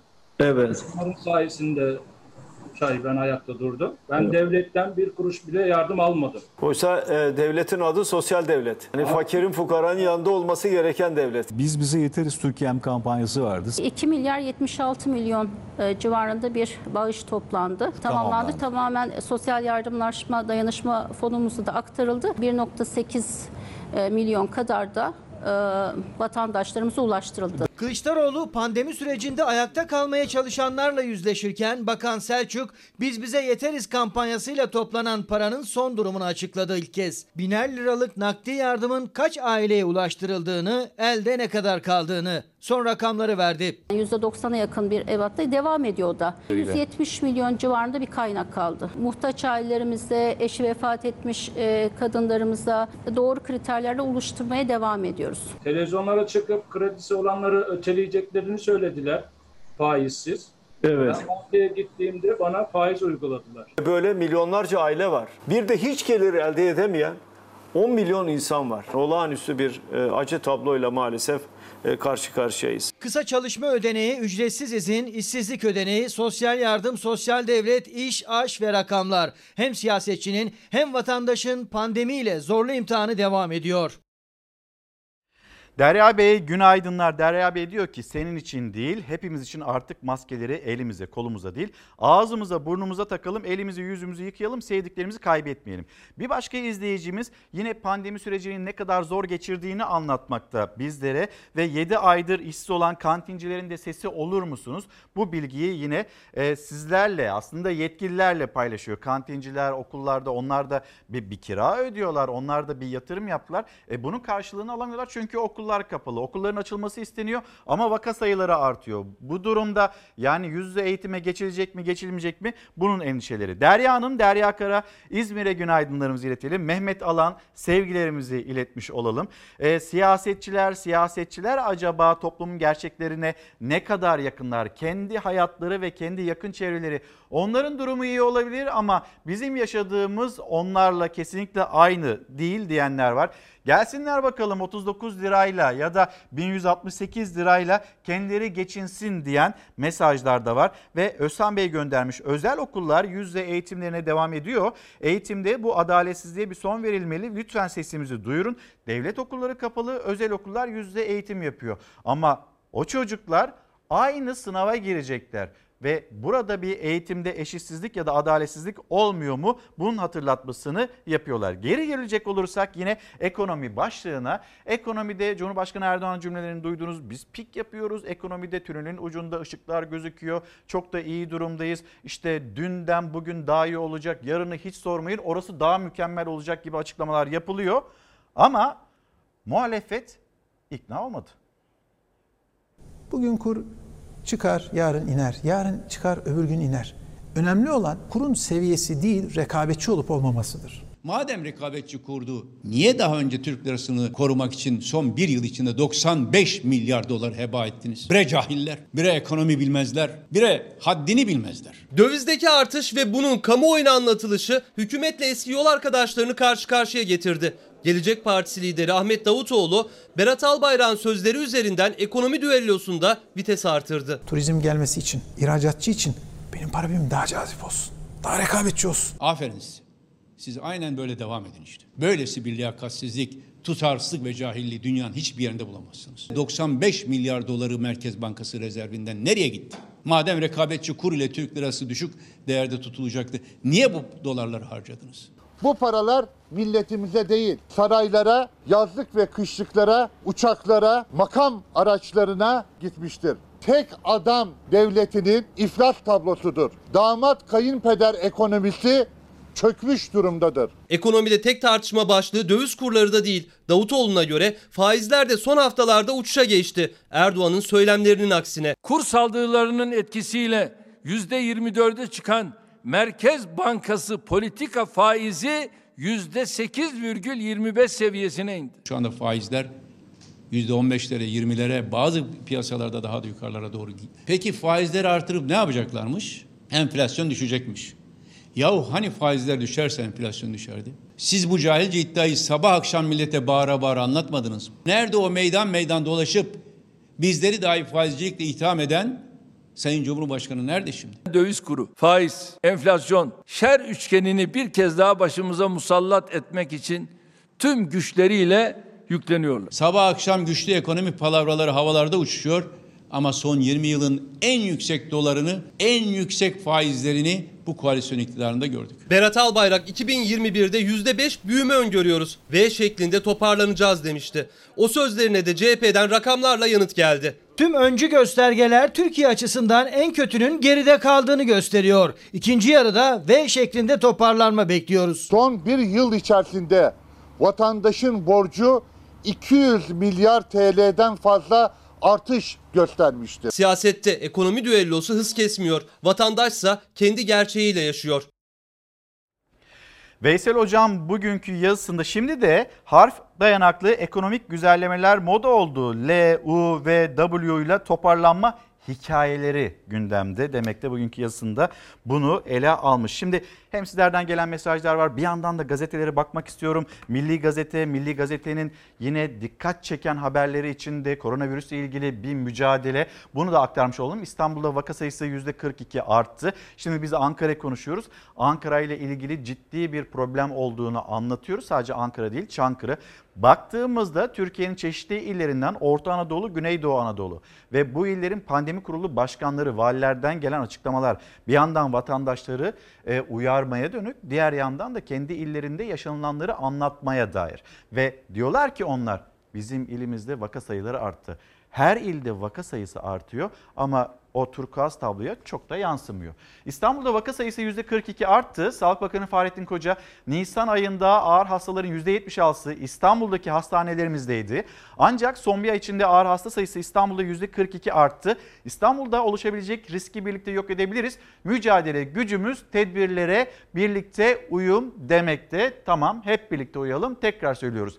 Hep birlikte uyalım ama. Yani o uysun bu uyumasın şeklinde değil. Ya da siyasetçiye bulaşmaz vatandaşa bulaşabilir aman ha böyle uyarılarla değil. Örnek olarak herkes birbirine. Bir haber daha var ekonomiyle ilgili Milli Gazete'de. O da Tarlada 1 lira, markette 5 lira. Türkiye'nin önemli tarım merkezlerinden olan Eskişehir'de sofralık domates hasadı başladı. Hava koşulları ve pandemiden olumsuz etkilenen üretici markette 4-5 lira olan sofralık domatesin tarlada 1 liraya satılmasından ötürü dert yanıyor ki biz bunu hep görüyoruz. Hep aynısı oluyor zaten. Sonra deniliyor ki araya aracılar giriyor da ondan bu fiyatlar artıyor. Halbuki araya vergiler de giriyor. Yani devletin de kalem kalem aldığı e, orada paralar var. Dolayısıyla tarlada 1 lira, markette 5 lira. Biz bu kısır döngüden bir türlü çıkamıyoruz. Gelelim Sözcü gazetesine. Sözcü gazetesinin manşeti Diyanete vere vere bitiremediler. İktidarın ve belediyelerin yaptığı tahsisler böyle dedirtiyor. İstanbul'da bira fabrikası arazisi ve Heybeliada'daki sanatoryumun ardından 11 yıldır kurs merkezi olarak kullanılan binada Diyanet İşleri Başkanlığı'na tahsis edildi. Ve herkes şunu soruyor yani Diyanet'in inanılmaz bir bütçesi var. 11.5 milyar lira bütçesiyle 8 bakanlığı geride bırakan Diyanet'e bina ve arazi yağdırıyorlar. İşte son örnek Bağcılar Belediye Meclisi İstanbul Büyükşehir Belediyesi Belediyesi'nin 11 yıldır sanat kursları merkezi olarak kullandığı binayı ilçe müftülüğüne verdi. Müftülük 5 yılına tahsis edilen binayı Diyanet Gençlik Merkezi olarak kullanacak. Belediye ayrıca aile sağlığı merkezi olarak kullanılan yeni mahalle konağını da dini rehberlik bürosu yapılması için Bağcılar Müftülüğü'ne devretti. Başlık Diyanet'e vere vere bitiremediler. Ne yapacak Diyanet İşleri Başkanlığı bu kadar binayı? Anlatılıyor işte Diyanet Gençlik Merkezi olarak kullanılacak e, denilmekte. Diğer yandan işte Türkiye'nin ilk işte salgınla e, mücadele hastanesi Heybeliada'daki sanatoryum ya burası bir hastane. Ve burasının hastane olarak hem de bugün bu koşullarda şimdi önümüzdeki günlerde Diyanet İşleri Başkanlığı'na devredildi burası. Ama İstanbul'un ihtiyacı olabilir. Nasıl ki Ankara'nın o kapatılmış ve idari bina olarak kullanılan hastanelerine bugün ihtiyaç varsa önümüzdeki günlerde Anadolu'dan geri dönüşlerle öğrencilerin geri dönmesiyle belki ya da tatil beldelerinden gelecek insanlarla 20 milyonluk bir şehirde bu virüs patlarsa ne olacak? Oranın aslında hazır olması gerekiyor. Yani sağlık için hazır olması gerekiyor. Topun bir o tarafa gittiğini bir bu tarafa geldiğini görmekteyiz. Diyanet İşleri Başkanlığı'na baktığımızda gerekirse iade ederiz. E gerekiyor aslında. Sağlık Bakanı Fahrettin Koca e iade ederlerse alırız. E alın o zaman. Buradaki riskli alanda oluşturduğun sebebi biz değiliz, sizsiniz. Keza bizim görevlerimizin Sizin memurlarınız da bakın yan yana. Bizden, biz, bizden, bizden dolayı, bizden dolayı. Herkes mesafeli. Tabip Odası, Mimarlar Odası ve Türk Toraks Derneği'nin Heybeliada Sanatoryumu önünde yapacağı ortak basın açıklamasına polis izin vermedi. Ada iskelesinde durdurulan hekimler meydanda yapmak zorunda kaldılar açıklamalarını. İstanbul Tabip Odası Başkanı Profesör Doktor Pınar Sayıp, Diyanete devredilen sanatoryumun sağlık dışında kullanılmasına seyirci kalmayacaklarını açıkladı. Yok edilmesine seyirci kalamayız. Pandemi döneminde bütün hekim kayıplarımızın çoğunu e, göğüs hastalıklarından ve göğüs cerrahisinden olmuş durumdadır. Onların yüzü suyu hürmetine en azından bir sağlık kurumu olarak değerlendirilmesini talep ediyoruz. Ortada çekişeceğimiz, didişeceğimiz bir şey yok. Bu yılın başından beri böyle bir kampanya başladı. Salgın başladığından bu yana pandemi hastanesine ihtiyaç olduğunda Türk Toraks Derneği 80 yıl boyunca akciğer hastalarını iyileştiren Heybeliada Sanatoryumu'nu önerdi Sağlık Bakanlığı'na. İmza kampanyası da başlatılmıştı. Ancak sessiz sedasız Diyanet'e devredildiği ve İslam Eğitim Merkezi olacağı ortaya çıkınca tepkiler büyüdü. Önce Diyanet gerekirse iade ederiz dedi. Sonra Sağlık Bakanlığı iade olunursa dedi. Net açıklamalar gelmeyince sağlıkçılar ve ada sakinleri eylem yaptı. Atatürk Havalimanı'na pistlerinin kırılarak pandemi hastanesi yapılırken buradaki bir sağlık tesisinin Diyanet İşleri'ne devredilmesi tamamen aymazlıktır. Sanatoryumda 1984-98 yılları arasında görev yapan göğüs hastalıkları uzmanı Profesör Doktor Benan Çağlayan da adadaydı. Sanatoryumun aslında bir okul olduğunu ve sağlık sistemi için de ne kadar önemli olduğunu bizzat yaşadıklarıyla anlattı. Sağlık Bakanlığı'na seslendi. 35 kiloya düşmüş verem hastalarının hasta yakınlarının sırtı, sırtında içeri girdiğini ve oradan yürüyerek çıktığını kendi gözlerimle görmüş bir hekim olarak söylüyorum bunları. Sahip çık sanatoryumuna, sahip çık hastanene. Gazete Pencere ile devam edeceğiz ve şimdi Gazete Pencere'nin haberi çok çarpıcı. Dün ana haber bültenimizde de işlediğimiz konulardan bir tanesi.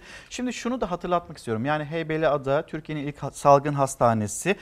Belki şu anda İstanbul'un ihtiyacı yok böyle bir duruma. Zaten iki tane büyük salgın hastanesi ya da pandemi hastanesi yapıldı. Ama önümüzdeki günlerde olabilir. Şimdi şöyle bir iddia.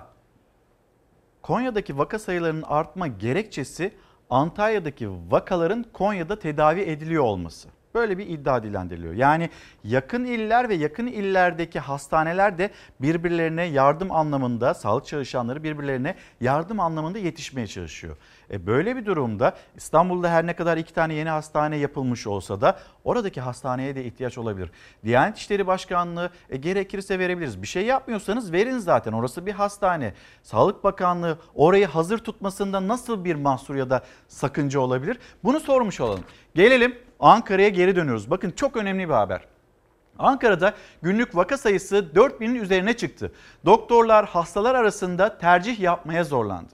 Vakaların en fazla görüldüğü illerin başına gelen başkent Ankara'da günlük vaka sayısının 4000'in üzerinde olduğunu söyleyen Ankara Tabip Odası Başkanı Ali Karakoç, yoğunluk sebebiyle doktorların hasta seçmek zorunda kaldığını belirtti. Enfekte sağlık çalışanı sayısının 799'a ulaştığı kentle ilgili son gelişmeleri aktaran Karakoç, Ankara'daki hastanelerin dolduğunu ve bu nedenle hastaneye yatışı verilmeyen verilmesi gereken hastaların eve gönderildiğini bildirdi. Yani bunları ben bir iddia olarak söylemiyorum. Ben sahadaki bir hekim olarak biz bunu yaşıyoruz diyorum diyor. Aslında Ankara Tabip Odası yaşadığını anlatıyor. Bu durumun hastalar arasında tercih yapmaya neden olduğunu söyleyen Karakoç, hastaneye yatışı gereken hastaları yatak olmadığı zaman eve gönderiyoruz. Durumu ağır olan hastaları yatırıyoruz. Yatak boşaldığı takdirde evlerinden tekrar geri çağırıyoruz demekte. Ankara'da bir arkadaşım, arkadaşımın arkadaşının babası Covid e, koronavirüs nedeniyle hastaneye başvuruyor ve yoğun bakım servisinin boş olduğunu, dolu olduğunu söylüyorlar. Allah korusun bir kişi yaşamını yitirirse ya da bir kişi tedavi olursa bir yatak boşalırsa sizin hastanızı alırız diyorlar. Maalesef o gün o serviste bir hasta koronavirüs nedeniyle hayatını kaybediyor. Arkadaşımın arkadaşının babasını alıyorlar servise yoğun bakıma yatırıyorlar ama tedavide gecikildi aslında. Herkes yetişmeye çalışıyor. Herkes inanılmaz mücadele vermeye çalışıyor ama tedavide gecikildi. İşte o kişi de hastaneye sonradan yatak olmadığı için bekleyip de sonradan yatan kişi de hayatını kaybetti maalesef. Ankara şu anda bunu yaşıyor. Pandemi hastaneleri tamamen dolu. Yoğun bakımları da yataklı servisleri tamamen dolu. Yeni hasta yatırabilmemiz için ya bir tane hastamız yoğun bakımdaki hastamız ne yazık ki hayatını kaybedecek, yer açılacak ya da servisteki hastalarımız iyileşecek, taburcu edeceğiz ona göre. Ankara'da yoğun bakım yatakları dolup taştı. Hastanelerde doktorlar yoğun bakıma kimi yatıracaklarına karar vermek zorunda kalıyor. Yani doktorlar artık hasta seçiyor. Bu çarpıcı iddianın sahibi Ankara Tabip Odası Başkanı Ali Karakoç. Şimdi bu çok ciddi bir iddia aslında baktığınızda. Bu bir iddia değil Merve Hanım. Bu bir tespit doğru. Yaşadığım sıkıntıyı ben anlatıyorum size. Ben de kendim bir pandemi hastanesinde çalışıyorum hastaneye başvuran hastalarımızın Bir kısmını eve göndermek durumunda kalıyoruz. Yerimiz olmadığı için. Hasta yatırırken en ağır olan hastalardan almaya çalışıyoruz. Sağlık Bakanlığı'nın son verilerine göre Türkiye'de yoğun bakım doluluk oranı %67. Ancak başkent Ankara'da durum farklı. Ankara'da vaka sayısı katlandı. Öyle ki salgının başında en güvenli illerden biriyken en çok vakanın görüldüğü İstanbul'u bile ikiye katladı başkent. Harita günlerdir kırmızıyla kaplı. Bu ürkütücü tablonun kaçınılmaz sonucu hastanelerde yoğunluk arttı. Hastane koridorlarında yatış bekleyen, elinde çantası, pijamasını almış getirmiş eşyasıyla bekleyen hastalarımız var. Artık Ankara'da İl Sağlık Müdürü yoğun bakımların ara koridorlarına yatak atmayı düşünüyorlar. Hastanelerin yatak kapasitesi dolunca tedavi imkanlar dahilinde evlere taşındı. Ancak evde tedavi sırasında sıkıntılar yaşanıyor. Filyasyon ekipleri hastalara yetişmekte zorlanıyor. Durumumuz fenalaşır ve kötüleşirse bizi arayın şeklinde eve göndermek durumunda kalıyoruz.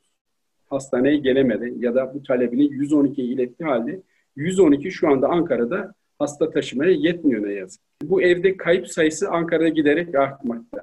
İlaç sıkıntısı çekiliyor 2-3 gün içinde. Hatta zaman zaman ama çok nadir olmak üzere bir haftayı geçen sürede ilaç bekleyen hastalarımızın olduğunu haberini alıyoruz açıkçası. Ankara Tabip Odası Başkanı kapatılan devlet hastanelerinin bir an önce açılması için çağrı yaptı. Bunları yine açık kalsın. Normal koşullarda da Ankara halkına sağlık hizmeti sunmasını e, yeniden talep ediyoruz. Türkiye genelinde yeniden artışa geçen vaka sayıları tüm sağlık çalışanlarını endişelendiriyor. Çünkü tedbirsizlik devam ederse tüm şehirlerde aynı sıkıntının yaşanması kaçınılmaz. Yine e, artışların olacağını, vakaların daha da çok artacağı e, hakkında korkuyorum.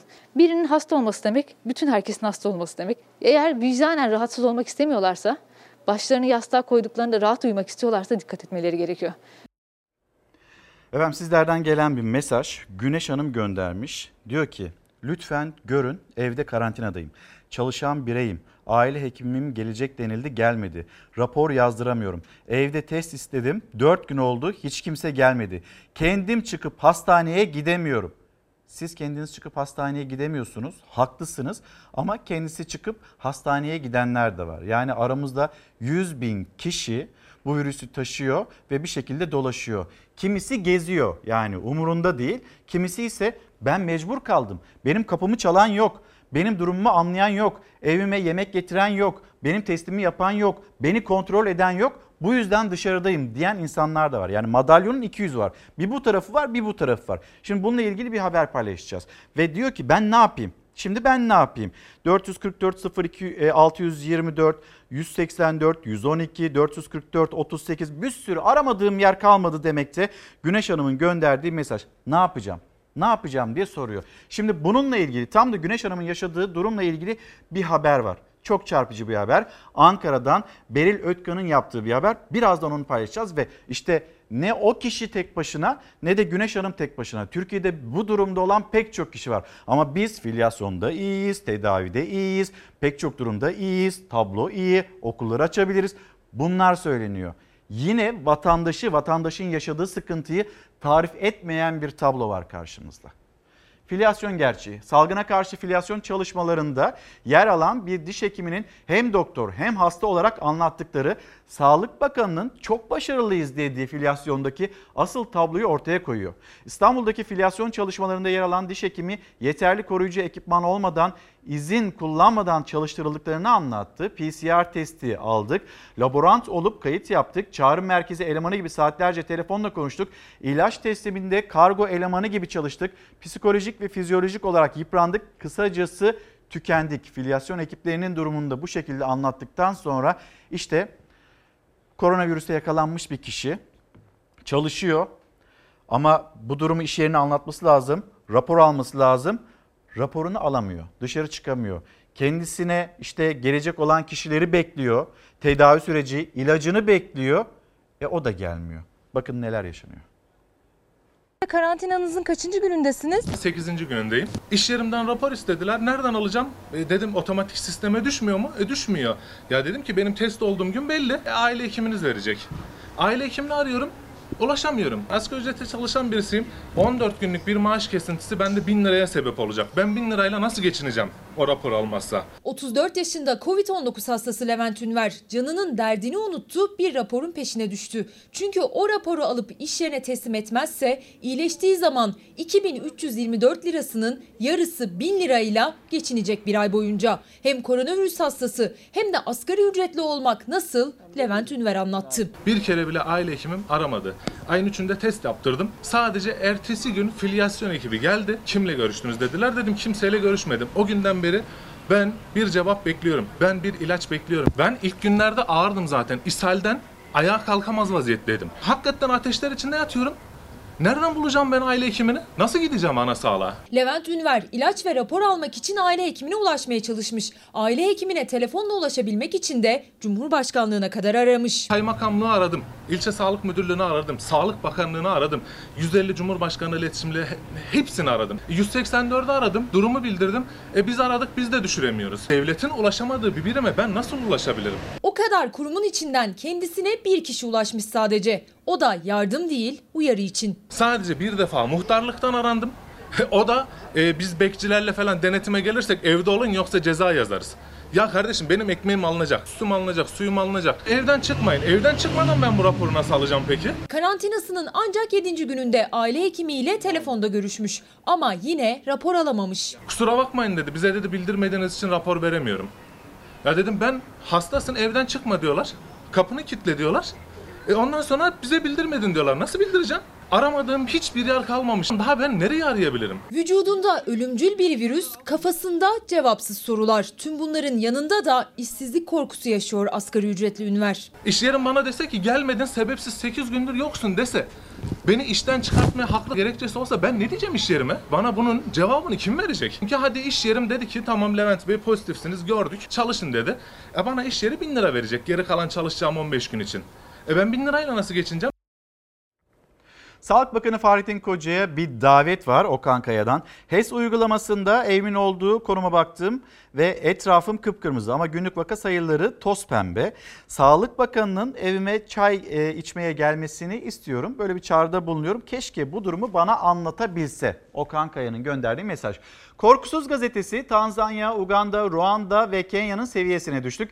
Ekonomide pembe tablo tablo çiziyorlar ama gerçek bambaşka. Açıklanan müjdeler anlaşılan yeterli olmadı. Kredi de, derecelendirme kuruluşu Moody's Türkiye'nin notunu düşürdü. Böylece Türkiye tarihinin en kötü kredi puanını almış oldu. Buna Cumhurbaşkanı Erdoğan'dan itiraz var. Biz pik yapıyoruz ekonomide bu e, numaralar ya da Moody's'in açıkladığı dereceler bizi tarif etmiyor demekte Cumhurbaşkanı.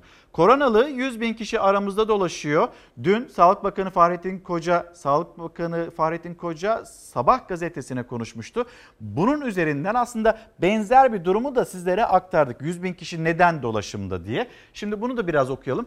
Bu sorumsuzlar yüzünden virüs hızla yayılıyor. Bir tarafı sorumsuzluk, diğer tarafı mecburiyet haline geldi. 100 bin kişi evde izole olması gerekirken şehirler arası seyahate çıkıyor diyerek tehlikeye dikkat çekti hatırlatmış olalım. Ve bu arada Muhittin Böcek'ten iyi haber geldi. Yoğun bakımdaki Antalya Büyükşehir Belediye Başkanı Muhittin Böcek'in son testinin negatif çıktığı bilgisi var.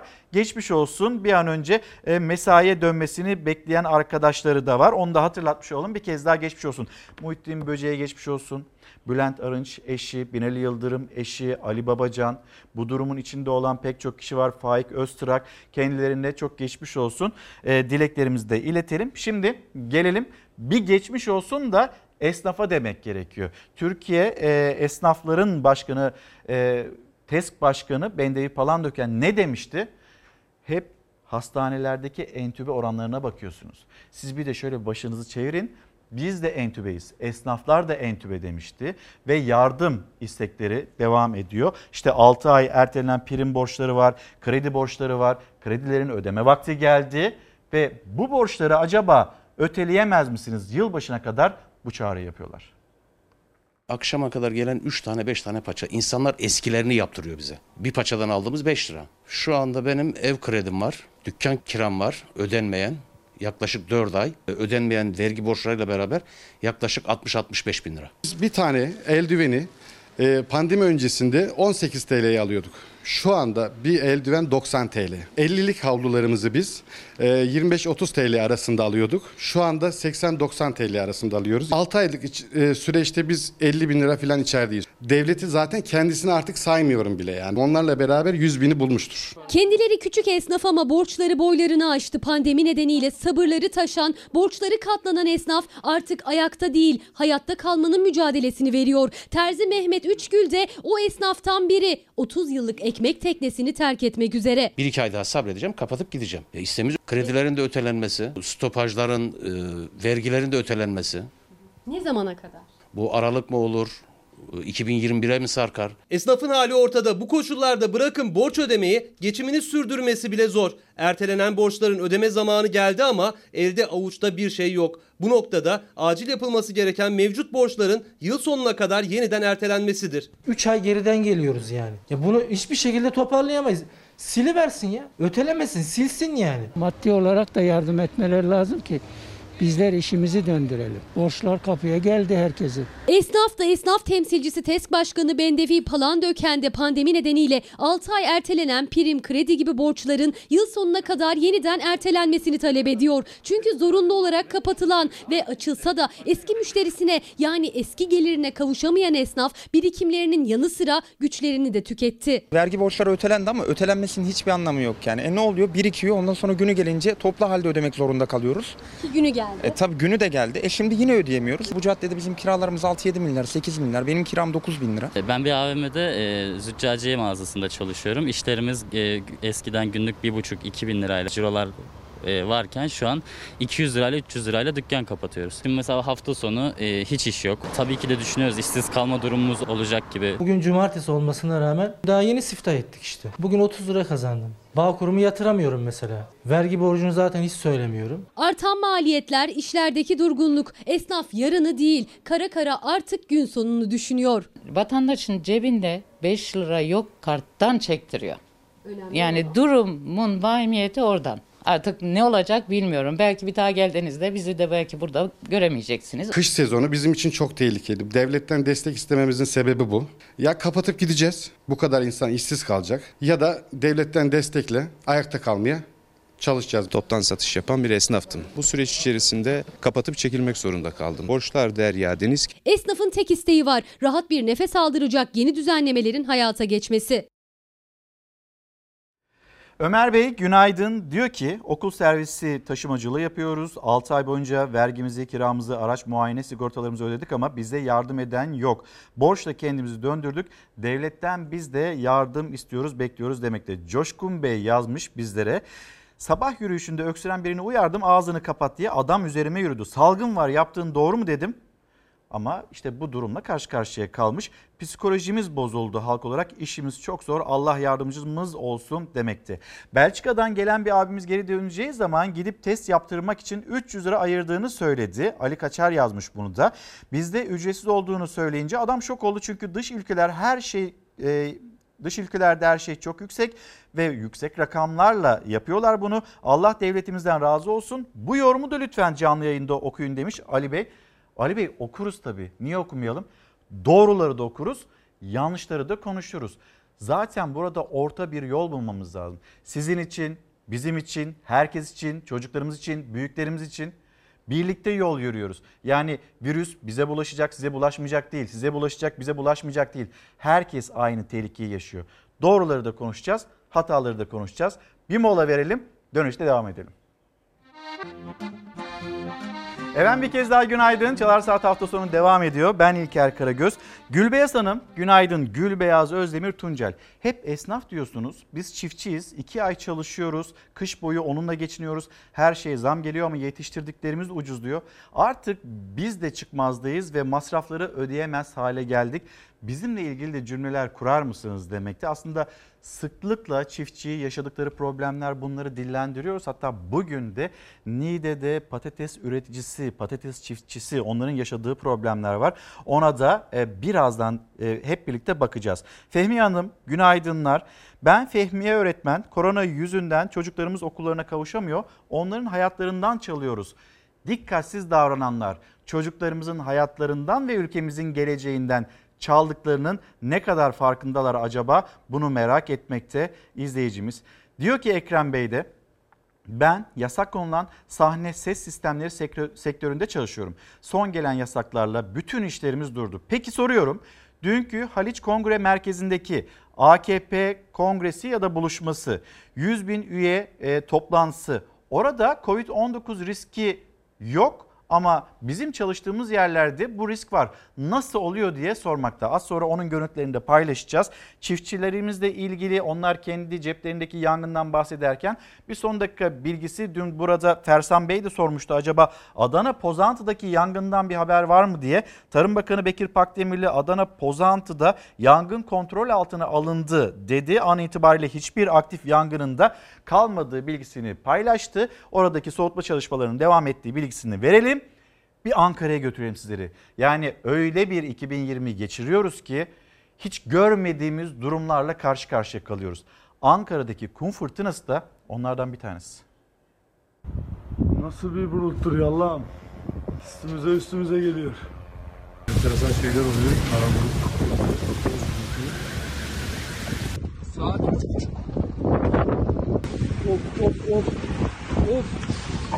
Aniden çıktı gündüz geceye döndü. Kum fırtınasıyla Ankara Polatlı'nın üstü devasa bir toz bulutuyla kaplandı.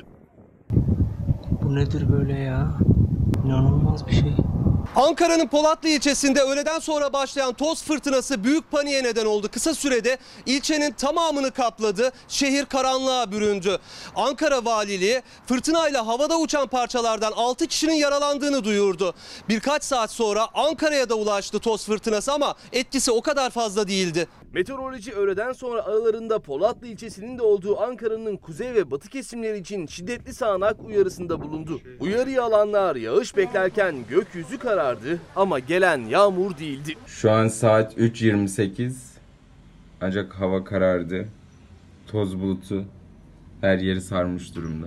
Saat 15 sularında Polatlı kum fırtınasına teslim oldu. Toz ve kum bulutları böyle ilerledi, ilçenin üstüne çöktü. Gökyüzü bir anda karardı, görüş mesafesi de azaldı. Vatandaşlar büyük panik ve korku yaşadı. Sokaklarda bulunanlar güvenli bölgelere kaçıştı. Anne camları kapattınız mı?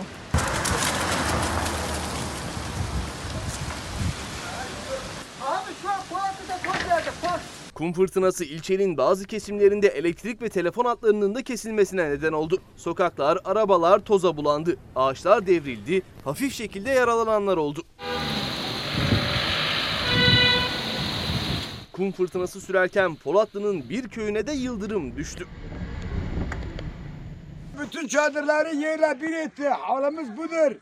Çoluk çocuk perişanız. Çadırları fırtınanın etkisiyle yıkılan mevsimlik tarım işçilerinin sesini ise Ankara Büyükşehir Belediye Başkanı Mansur Yavaş duydu. Yavaş işçilere ve ailelerine sıcak yemek ve çadır desteği verileceğini açıkladı.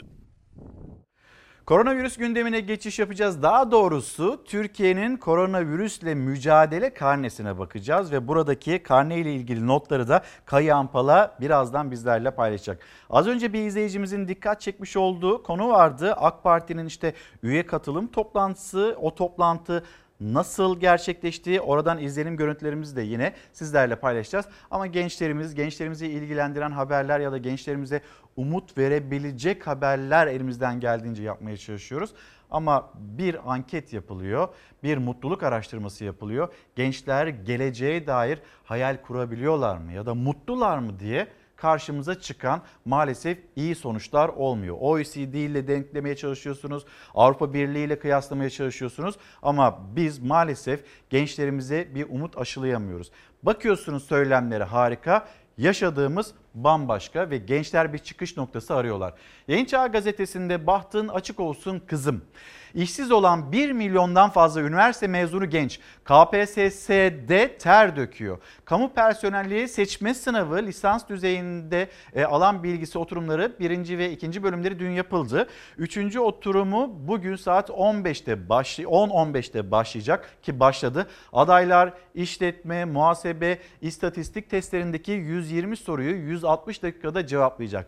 Ne için? Neyin mücadelesini vermeye çalışıyorlar? Başarabilirlerse devlette bir kadro almaya ve devlette çalışabilmeyi arzu ediyorlar. Çünkü bakıyorsunuz pek çok iş yerinde ciddi problemler var ve oralarda iş bulma imkanları yok. Yine gözlerini devlete çevirmek durumundalar. Her ne kadar ülkeyi yönetenler devlete bütün mezun olanları devlete almak durumunda değiliz açıklaması yapsalar da bizim çok ciddi bir istihdam sorunumuz var. Ülkeyi yönetenlerin en azından istihdamla ilgili problemleri nasıl ortadan kaldıracağını merak ediyoruz. Zaman zaman seferberlik cümlelerini duyuyoruz ya da iş dünyasına e, bütün patronlar bir tane e, işçi daha alsa bu meseleyi çözeriz gibi yaklaşımlar ama bunlar da öyle ayakları yere basan yaklaşımlar değil maalesef karşımızda durmakta ciddi bir problem olarak. Dün eğitim meselesini Abbas Güçlü ile burada elimizden geldiğince konuşmaya çalıştık. Öğretmenlerimizin meselesini, çocuklarımızı nasıl okula göndereceğimizi elimizden geldiğince konuşmaya çalıştık. Ve bugün, yarın, sonraki gün bu mesele çözülmeden Türkiye'nin aydınlık ya da güçlü bir geleceğe ilerleme ihtimali yok. Ve bunu hatırlatmaya devam edeceğiz. Gelelim Türkiye'nin koronavirüs karnesine. Güven başlığında değerlendirmeniz ne olacak? Nasıl bir karnemiz var? Güven ciddi bir tartışma konusudur. Güvenilirlik, eğitim, ulaşım ve daha birçok konu. Tüm dünya ve Türkiye korona sınavında bu soruların çözümünü arıyor. Bir bütün olarak ele alındığında Türkiye ne durumda? Yanıtı halk sağlığı uzmanı Profesör Doktor Kayahan Pala verdi.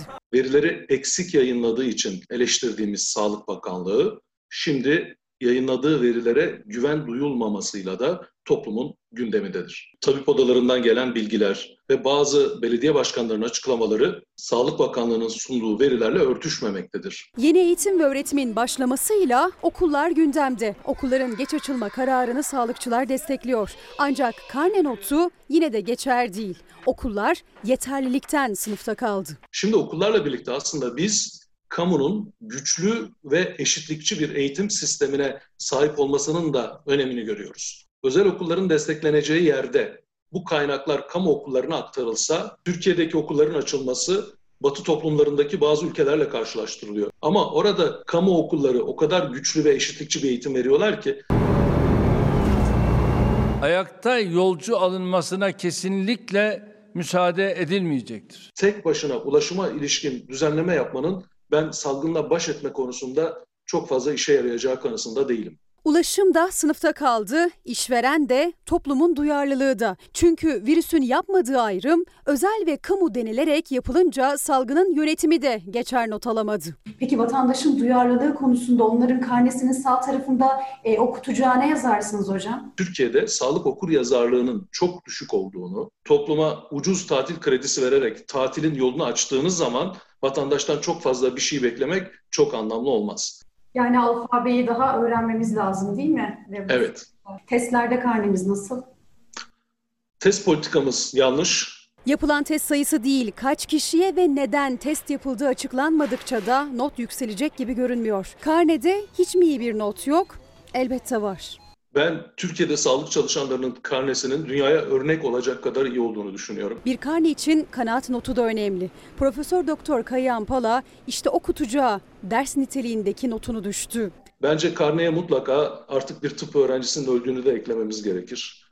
Hekimler, hemşireler, sağlık çalışanlarını koruyamadığımızın farkındaydık ama tıp öğrencilerini koruyamamış olmamız gerçekten hepimiz için çok büyük bir acı, üzüntü ve öfke nedenidir.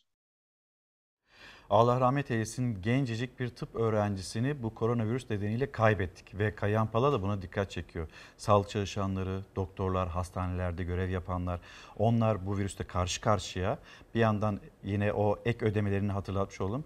O virüsle mücadele etmeye çalışırken ne kadar biz onların daha sağlıklı olabilmesi ya da mücadele azimlerine katkıda bulunuyoruz bu soruyu da sormuş olalım. Barış Bey, Barış Yıldırım yazmış kendi gündemini aktarıyor. Devlet az subay, e, az çavuşlara kalmak isteyenleri soracağız demişti. İlk az subay, e, az çavuşlar terhis olmaya bir ay e, kalmış durumda yani terhis olacaklar ama devletten hani bizimle ilgili kalacak mısınız kalmayacak mısınız böyle bir açıklama gelmedi. Milli Savunma Bakanı Hulusi Akar'ın sözleri vardı. Ne olacak bu durum biz kalmak istiyoruz diyenlerle ilgili nasıl bir adım atacaksınız diye sormakta. Tarık Bey Merhabalar, günaydın. Hemen okuyayım. Daha önce e, İsmail Küçükkaya'ya da yazdığını söylüyor. E, ben de gördüm e, mesajların içinde okuyalım. Diyor ki Günlük on binlerce kişinin e, işe gidiş dönüş için kullandığı bölgesel trenlerden olan Adana-Mersin arası tren hatlarının aylardır neden kapalı olduğunu, diskolar, barlar, uçaklar, otobüsler, minibüsler, lokantalar, düğün salonları açıkken neden aylardır tren seferlerinin kapalı olduğunu gündeme getirir misiniz? Ve bu bizim için çok önemli demekte. Devlet Demiryolları yönetimini arıyoruz cevap alamıyoruz. İkinci bir emre kadar kapalı deniliyor. Ama bakıyoruz yüksek hızlı trenlerde, metro ve metrobüslerde, minibüslerde, kafelerde, barlarda virüs bulaşmıyor. Sadece bölgesel trenlerde mi bulaşıyor demekte. Aslında virüsün bulaşmadığı yerlere bir şey daha eklemek gerekiyor. Siyasetçinin düğününü mesela ya da yapılmış olan mitingleri ya da siyasetin yapmış olduğu o toplantıları da bunların arasına ekleyebilirsiniz Tarık Bey. İstanbul Valiliği kararı hafta sonu korona yok dedirtti.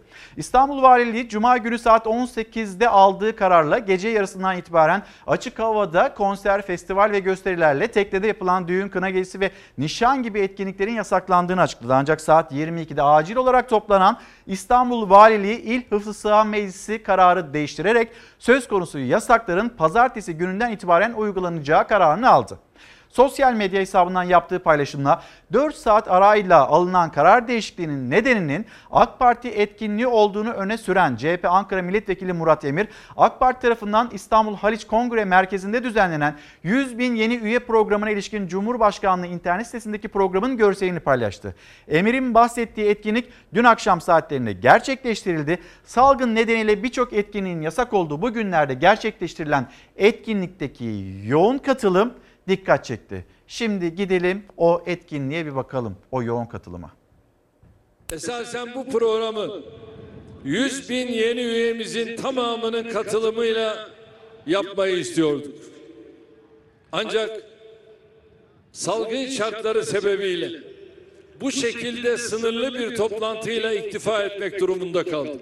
Salgın şartları nedeniyle AK Parti'nin etkinliğinin kısıtlı katılımla yapıldığını söyledi Cumhurbaşkanı Erdoğan. Muhalefetse İstanbul'da uygulanacak açık hava etkinlikleri yasağının bu etkinlik nedeniyle 12 Eylül'de değil 14 Eylül'de başlayacağını iddia etti tepki gösterdi. Halimize bakın İstanbul Valiliği yasak kararını 4 saat içinde AKP Genel Başkanı'nın bugünkü etkinliği nedeniyle 2 gün erteliyor. Dün Cumhurbaşkanı Recep Tayyip Erdoğan'ın katılımıyla AK Parti İstanbul 100 bin yeni üye programı düzenlendi. Erdoğan yaptığı konuşmada salgınla mücadeleye sıkça değindi. Salgınla mücadele kuralları bizi üye çalışmalarında yeni yöntemler geliştirmeye yöneltti. Cumhurbaşkanı maske, mesafe ve temizlik uyarısı da yaptı etkinliğe katılan AK Partililere. Tamam diye sloganlaştırdığımız temizlik, maske, mesafe tedbirlerini harfiyen uygulayarak partimize yeni üyeler kazandırma çalışmalarına devam edeceğiz. AK Parti'nin düzenlediği etkinlik muhalefetin ise tepkilerine yol açtı. Çünkü İstanbul Valiliği Cuma günü İstanbul'da deniz araçlarında düğün, nikah, sünnet düğünü, nişan ve açık hava alanlarındaki konser, festival gibi etkinliklerin yasaklandığını duyurdu. Yasaklar cumartesi günü başlayacaktı ama İyi Partili Lütfü Türkan ve CHP'li Murat Emir'in iddiasına göre Erdoğan'ın da katıldığı program sebebiyle yasakların başlangıç tarihi pazartesiye ertelendi.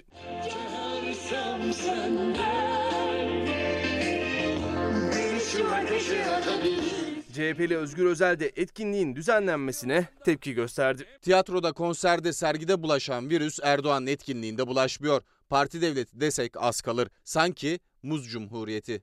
Gönüller bir olduktan sonra fiziki mesafelerin öneminin kalmadığına inanıyoruz. Efendim şimdi şöyle aslında devletin organize ettiği ya da Cumhurbaşkanlığının organize ettiği e, durumlarda, toplantılarda baktığınızda salona bir sosyal mesafenin korunduğunu görüyorsunuz. Ama bunun girişi var bir de çıkışı var ya da eve ulaşım var. İşte oralarda o sosyal mesafe acaba yitiriliyor mu yitirilmiyor mu? Biz bunu mesela Ayasofya e, cami olduğunda o gün gördük. Yine protokol protokolde işte o törende yer aldığında içeride mesafeye çok dikkat edildi. Ama dışarısı dışarıdaki 300 bin 350 bin kişilik kalabalık orada ne kadar dikkat edildiğini onu da sizlerle paylaştık. Şimdi bu tür organizasyonların yaratabileceği sıkıntı kalabalıklaşmanın olması. Orada bir kişi virüsü taşıyorsa hemen yakınındaki kişilere yayma ihtimalinin çok yüksek olduğunu bir kez daha hatırlatalım. Ve bunun doğru olmadığını herkes söylüyor. En başta Sağlık Bakanı Fahrettin Koca söylüyor. Hatta en başta Cumhurbaşkanı Erdoğan söylüyor. Tamam diyor. Sonra maske, mesafe, hijyene dikkat çekiyor. Kendi etrafı ile ilgili belki böyle bir sıkıntı ya da sakınca oluşmayabilir. Ama bu organizasyonların bir buluşma anı var. Bu organizasyonların bir kalabalıklaşma ve bu organizasyonların bir dağılma anı var. Belki de buna dikkat etmek gerekiyor. Çünkü hastalığı herkes aynı şekilde hafif atlatmıyor. Bazı hastaların belki aylarca yoğun bakımda kalması gerekiyor. Bakın bu hastalığı damdan düşen denilir ya bu hastalığı yaşayan ve yaklaşık 2 ay boyunca yoğun bakımda kalan bir kişi anlatacak. Artık diyorsun ki yani ben öleceğim, kesin öleceğim yani. O kesin o gözle bakıyorsun. Çünkü nefes alamıyorsun yani. Tamamen bitmişsin. Nefes alamamak, Covid-19'u bu denli korkunç yapan işte bu. Koronavirüsü yenip de kurtulan çoğu hasta yoğun bakımdayken bunu hissetti. Nedim Kulaoğlu da bu hastalığı önemsemeyenlere uyarı olsun diye hastane odasında yaşadıklarını kameralara anlattı.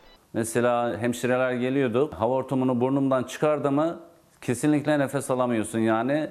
Bir dakika bile duramıyorsun nefessiz. Dışarıdaki insanlar bunun bu kadar zor olduğunu bilse Bırak yani gezmeyi, işe gitmeyi şunu bunu kafasını camdan dışarı dahi çıkarmazlar. İstanbul Beyoğlu'nda bir tekstil atölyesinde kat sorumlusu olarak çalışıyor Nedim Kulaoğlu. 48 yaşında, evli ve bir çocuk babası. Kulaoğlu, Türkiye'de ilk Covid-19 vakalarının görüldüğü Mart ayında koronavirüse yakalandı. Evde karantinaya alındı ama yüksek ateş şikayeti başlayınca hastaneye kaldırıldı. Hastaneye normal yürüyerek gittim böyle gül oynaya. Bir film çektiler tomografi. Doktor dedi sende korona var. 4 gün normal serviste yatan Kulaoğlu daha sonra yoğun bakıma alındı. 2 aylık tedavi süreci böyle başladı. Yoğun bakımda şöyle bir şey oluyordu. E, nefes alamıyorsun. Ateşin çıkmış 37-40'lara, 42'lere ateşin düşmüyor. Ölümle baş başasın. Nefes alamıyorsun. Nefes vermekte zorlanıyorsun. Kulaoğlu onu solunum cihazına bağlı 12 hastayla birlikte aynı odada tedavi gördü. Tedavi sırasında günde 16 saat, 18 saat yüzüstü yatırıldı. Çok zor bu hastalık. Yani böyle gripmiş, başka bir şeymiş gibi değil. Her hastalık zor ama bu hastalık çok zor. Tamamen nefesle alakalı olduğu için bu hastalık çok zor yani. İlaç tedavisiyle sağlığına kavuşan Kulaoğlu evine döndükten sonra kendi isteğiyle bir ay boyunca karantinada kaldı. Kaldığı odaya sadece eşi girip çıktı. İki buçuk yaşındaki çocuğu dahi evde olduğunu bilmedi bu süre zarfında. Ben çocuğumu anahtar deliğinden izliyordum. Yani çocuğuma bağırma ben buradayım. İşte şöyledir böyledir kesinlikle bir kelime dahi söylemedim. Çünkü orada olduğumu hissederse, orada olduğumu anlarsa benim yanıma gelmek isteyecek. Ben kapıyı açmıyordum zaten. Kulaoğlu Covid-19 nedeniyle akciğerlerinin %40 zarar gördüğünü anlattı. Bu hastalığı ciddiye almayanlara da kurallara uyun çağrısında bulundu. Mümkün olduğu kadar yaşlılarımız sokağa çıkmasın çalışmadıkları için. Çalışan insanlarımız da mümkün olduğu kadar kendilerine dikkat etsinler, maskeyi taksınlar, mesafeyi korusunlar, el hijyenine dikkat etsinler, ellerini devamlı yıkasınlar. Az önce Demir'in doğum gününü kutladık. Neva'nın da doğum günüymüş. Bilal Üstündağ'ın kızı, küçük kızı Neva'nın da doğum günüymüş. Neva'cığım senin de doğum günü kutlu olsun. Bir kez daha söyleyelim. Bugün doğum günü kutlayan herkesin doğum günü kutlu olsun. Şimdi bir e, aşı karmaşası var zatürre aşısında ve pek çok kişi aile hekimliklerinin önünde uzun uzun kuyruklar oluşturmaya başladı.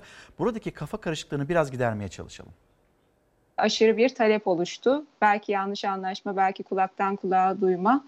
E, bu da e, beklentiyi ve talebi arttırdı. Biz de ona yetişemez hale geldik. Özellikle riskli olan mutlak yapılmasını düşündüğümüz hastalarımıza yapma noktasında bir sorun olmadığını söyleyebilirim. Bakanlığımız ellerinde yeterince aşı olduğunu söylüyor. Talebin bu kadar kontrolsüz olması e, ciddi sıkıntılar yarattı. Zatürre aşısına olan talep aile hekimlerini zora soktu. Bir yanda sağlık merkezlerinin önünde oluşan kalabalıklar yüzünden artan Covid riski. Diğer yanda aşı için çıkan kavgalar. Bakan aşı var dedi ama asıl sıkıntı tedarik zincirinde. Aşının ilaç gibi kolay taşınamamasında ve saklama koşullarında. Aşı özellikle bir ürün. Ee, öyle alalım hadi raflarımıza koyalım bir ürün değil. Depolanması, taşınması ve aile sağlığı merkezinde saklanması belli şartlara bağlı. Soğuk zincir denilen e, bir e, ısı e, aralığı içerisinde olması lazım. Buzdolaplarımız belli sayıda aşı alabiliyor. Aile Hekimleri Derneği Federasyonu Başkanı Doktor Özlem Sezen sıkıntıları tek tek saydı. Zatürre aşısı yoğunluğunun yaşanmasında bilgi eksikliğinin olduğunu söyledi.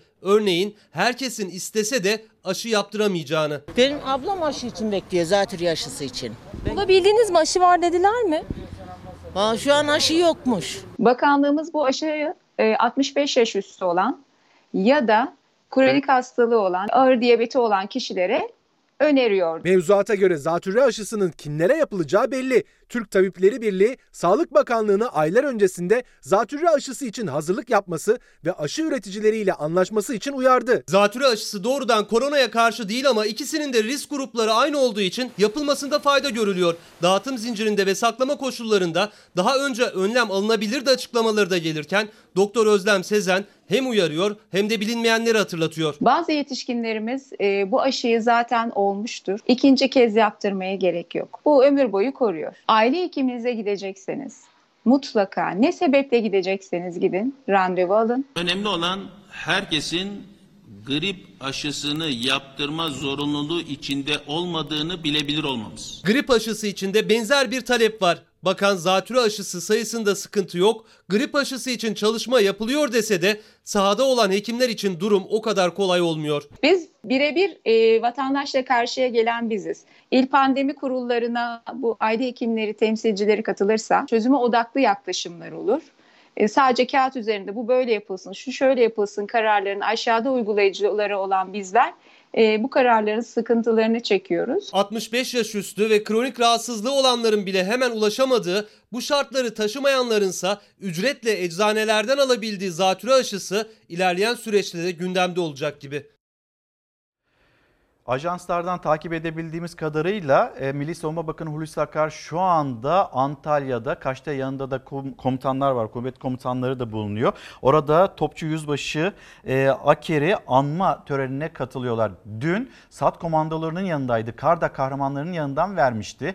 Doğu Akdeniz mesajlarını, Yunanistan'a mesajını ya da Avrupa Birliği'ne ve Fransa'ya mesajlarını. Bugün de tam da e, Meis Adası'nın karşısından, Kaş'tan o mesajlar verilecek öyle gözükmekte. Şimdi esnafımız pandemi sürecinde yaşamış olduğu problemleri anlattık. Şimdi çiftçimizden de bahsedeceğiz. Çiftçimiz onların da yaşadığı bir borç problemi var. Üzerlerinde maliyet baskısı var ve onun hafifletilmesini istiyorlar. Ne yazık ki ülkemizde üreten çiftçi perişan durumdadır. Bankalara borçlarını ödeyememekte, bunun yanında faizleri silinmedikçe faiz de katlamaya devam etmektedir. Tarım ve Orman Bakanı'na çiftçilerin bankalara olan borçlarının kredileriyle yapılandırılması için verdiğim önergeye bakan bizim bu konuda yetkimiz yok dedi. Hazine ve Maliye Bakanlığı'nın bu konuda bir çalışma yapması gerekiyor. Çiftçilerin mutlaka borçları uzun öte ertelenmelidir. Faizleri silinmelidir. Çiftçi perişan durumdadır. 90 kuruşa mal ettiği patatesi 40 kuruşa satamadı. Yazlık patateste yaşadığı sorunu Ekim'de başlayacak kışlık patateste de yaşama riski olduğu için çok kaygılı. Domatesi 70 kuruşa üretti, 40 kuruşa satamıyor. Fasulyede keza durum aynı. Çiftçilerin yaşadığı mağduriyeti iktidarın görmesi lazım. Dağ taşı ekin alacağız diyenler ortada yok. Toprak Mahsulleri Ofisleriyle çiftçideki patates alınmalı ve çiftçilerin bu mağduriyeti ortadan kaldırılmalıdır. Bakınız ilaçta, gübrede, tohumda eğer biz çiftçiye yeterli desteği sağlamazsak yer altından çıkan sulama suyun elektriğinde gerekli indirimleri gerçekleştirmezsek önümüzdeki yıllarda çiftçiler ekimden daha çok uzaklaşır ve ithalata bağımlılığımız artar. Bugün hububatta, bakliyatta, pirinçte, bitkisel ham yağında yurt dışına bağlı bir ülke durumuna getirildik. Bundan vazgeçmenin yolu kendi çiftçimize sahip çıkmaktır. Bir öğrenci şehrine Eskişehir'e gideceğiz. Yok çok güzel bir şehre götüreceğiz sizleri ama orada yaşanılan esnafın yaşadığı bir problem var. Şimdi üniversitelerin açılmaması, okulların açılmaması burada Eskişehir'de kırtasiyecileri, kırtasiye esnafını zora düşürdü. Nasıl? Dükkan nasıl dönüyor? Kendiniz mi mal sahibi misiniz? Hayır hayır kira. Nasıl? Kirayı nasıl? İşte bu zamana kadar geldik ama bundan sonra nasıl olacak? Açılmayacaktı değil mi? Açılmayacak. Kapatmayı düşünüyoruz. Kapatmayı düşünüyorsun. Düşünüyoruz. Başka çare yok. Herhalde bu sene açılmayacak. Bizim de hep üniversiteye bağlı. Kalktı üniversitenin kapısı burası ya. Bu okul fazla gelmiyor. Üniversite ama işte defteri kalemi alıyor adam işte. Öğrenci. Üniversite olsa alıyordu ama. Ne kadar daha gidersin? 2-3 ay daha belki sabredeceğim. Yılbaşı. Ondan Sonra zor. Mutlaka. Yılbaşına kadar gelirsek zor. Mutlaka esnafımıza destek vermeyi. Burası ticaret arası mı esnaf arası? Ticaret arası. Ticaret arası. İşletmeciye, esnafa nakit destek lazım. Yani bu şeyi başka türlü atlatamazsınız. Kira desteği, kredi borcunun ertelenmesi, yanında kaç kişi çalış- çalışıyor mu şimdi? Onları da çıkardım. Zaten yani bizim yeğen geliyordu ona da gelmedi. Ben bile fazladan geliyorum, geç geliyorum, erken geliyorum. Yok. Tek başınasın değil mi? Normalde okula çıkken burada iş olur. İki kişi, üç kişi, oluyor, üç kişi oluyor. Üç kişi oluyordu. Eskişehir'den sonra şimdi Gaziantep'e gideceğiz. Gaziantep Büyükşehir Belediye Başkanı Fatma Şahin koronavirüse karşı aşıyı buldu. Zerafet, tat, ilaç. Aslında Gaziantep aşıyı buldu. Bunlar doğal aşı. Bunları yediğiniz zaman vücudun bağışıklık sistemi güçleniyor ve sağlıklı lezzetin başkenti olma yolculuğumuz devam ediyor. Yolumuz açık olsun. UNESCO'nun ilan ettiği gastronomi şehirlerinden Gaziantep'te hasat günleri fıstıkla başladı. Batalhöyük'teki Gastroantep Festivali'ne salgın nedeniyle sayılı kişi katıldı. Festivale katılım internet üzerinden yapıldı. Pandemiden sonra yeni bir dünya kuruluyor. Yeni dünyanın kodlarını çok iyi görmemiz lazım. Yerellik, doğallık. Güneşin, toprağın ve tarihin birleşimiyle bir araya gelen bir lezzet şire. Birleşmiş Milletler Eğitim, Bilim ve Kültür Örgütü'nün 116 gastronomi şehri arasında kabul ettiği Gaziantep'in yerel tadı. Büyükşehir Belediye Başkanı Fatma Şahin, Gastroantep Festivali'ni işte bu lezzetle açtı. İğneyle fıstıklar tek tek diziliyor. Cevizler tek tek diziliyor. Saatlerce. O yüzden bu lezzet vallahi kendiliğinden olmuyor. Büyük bir emek var, sabır var, inovasyon var, gayret var. Ondan sonra üzüm suyuyla şire yapılıyor. Tek tek batırılıyor. Sadece anlatılmadı. Gastronomi dünyasının önemli gurmeleri yazarları ile birlikte yapıldı. Şire, ağaçtan toplanan ilk fıstıklar konuldu içine. Doğal aşı bu arkadaşlar, doğal aşı. Dünya salgınlarla boğuşurken bereketli toprağın önemine dikkat çekti Fatma Şahin. Ve bunun gereği olan bereketli bilen daha stratejik, daha önemli hale gelecek. Niye? Şu gördüğünüz şirenin bir hikayesi var. Eğer bereketli de olmasa şu üzüm yetişmez. Bakın üzümün kalitesine bakın.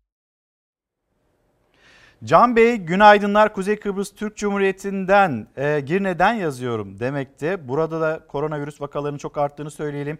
Her gün 25-30 pozitif vaka var ve buradaki tedavi şekilleri biraz bizi kaygılandırıyor demekte. Altan Bey göndermiş. Pandemi için güzel ülkemde aslında yapılması gereken çok basit. İki seçenek var. Ya yasakları tamamen kaldırsınlar hayatta kalanlarla yola devam edelim. Ya da doğru süre 14 günse tam karantina uygulansın ve bu mesele bitsin. Bunu paylaşıyor bizimle. Şimdi de Tunceli'ye gideceğiz. Ve Tunceli'de bütçe yoksa halk var. Sık sık kazalarla sürücülerin yaşadığı sorunlarla gündeme gelen virajlı yol bu kez dayanışma örneğiyle gündeme geldi. Belediye yol çalışması için yeterli bütçe bulamayınca çareyi vatandaşlardan destek istemekte buldu. Tunceli'de kent merkezindeki Demiroluk virajı kazalara neden oldu çok kez. Sürücülerin zorlandığı yol için düzenleme gerekliydi. Ancak belediyenin yeterli bütçesi yoktu. Özellikle muhalif belediyelerin, ya bu süreçte bütün belediyeler öyle ama muhalif belediyelerin bütçe sorunu, bütçe sıkıntısının olduğunu biliyorsunuz. Hepimiz de bunu bil- bilinçle daha çok komün yani kolektif bir yani çalışma biçimini örgütlemeye çalışıyoruz. Belediye Başkanı Fatih Mehmet Maçoğlu sorunun çözümü için Tuncelilerden destek istedi ve o çağrısına yanıt gecikmedi. Uzun süreler beri sorun haline, sıkıntı halinde olan Demiroğlu en azından halkla birlikte bu işi yaparak e, bugün ve yarın burayı bitirip aslında halkın hizmetine sunmaya çalışacağız. Başkan Maçoğlu da dahil 100 kişi kolları sıvadı. Virajı genişletmek için çalışmaya başladı. Esas şudur. Paramız olmasa da, bütçeler olmasa da, ihaleler yapmasak da biz kendi halkımıza ve kendi çalışanlarımıza, emekçilerimize güveniyoruz. Bu doğrultuda e, bir çalışmaydı. Zaman zaman böyle çalışmalar yapacağız. Bütçeleri beklersek hiçbir iş yapamayacağız. Virajın düzenleme çalışması 2 gün içinde tamamlanıp kullanıma hazır hale getirilecek. Bugün Milli Savunma Bakanı Hulusi Akar ve komutanların Antalya Kaş'ta olduğunu söyleyelim ama aynı zamanda hemen Kaş'ın karşısındaki Meis Adası, Meis Adası'nın da e, Yunanistan Cumhurbaşkanı'nın ziyaret edeceğini hatırlatmış olalım. Yani bugün hem Meis'ten Yunanistan cephesi hem de e, Antalya Kaş'tan Türkiye, Ankara mesajlarını verecek öyle gözüküyor. Yılmaz Tosun, günaydınlar. Sivas Şarkışla Yahyalı köyüne selamlarımızı iletelim. Bir mola verip dönelim. Efendim bir kez daha günaydın. Çalar Saat'e nokta koyma vakti geldi. Bugün noktalarken Aynur Derici'nin mesajıyla aslında noktalamak istiyoruz. Sağlıklı, huzurlu, pırıl pırıl bir pazar günü olsun demekte bizlere İzmir'den yazıyor. Bu arada Taçsız Kral Metin Oktay'ın ölüm yıl dönümü bugün saygıyla anıyoruz. Metin Oktay'ı 29 yıl oldu aramızdan ayrılmasının üzerinden 29 yıl geçti. İki de kitabımız var hemen göstereyim. Şaula, Akribin Yükselişi, Bülent Ekşi ve Derdin Net turuna Ali Ünalmış yazdığı, imzalayıp da bizimle paylaşmış. Çok teşekkür ediyoruz. Ve kapatırken her zamanki gibi teşekkürüm sizlere. Bizi izlediğiniz için teşekkür ederiz. Güzel bir gün olsun, güzel bir pazar günü olsun. Hoşçakalın.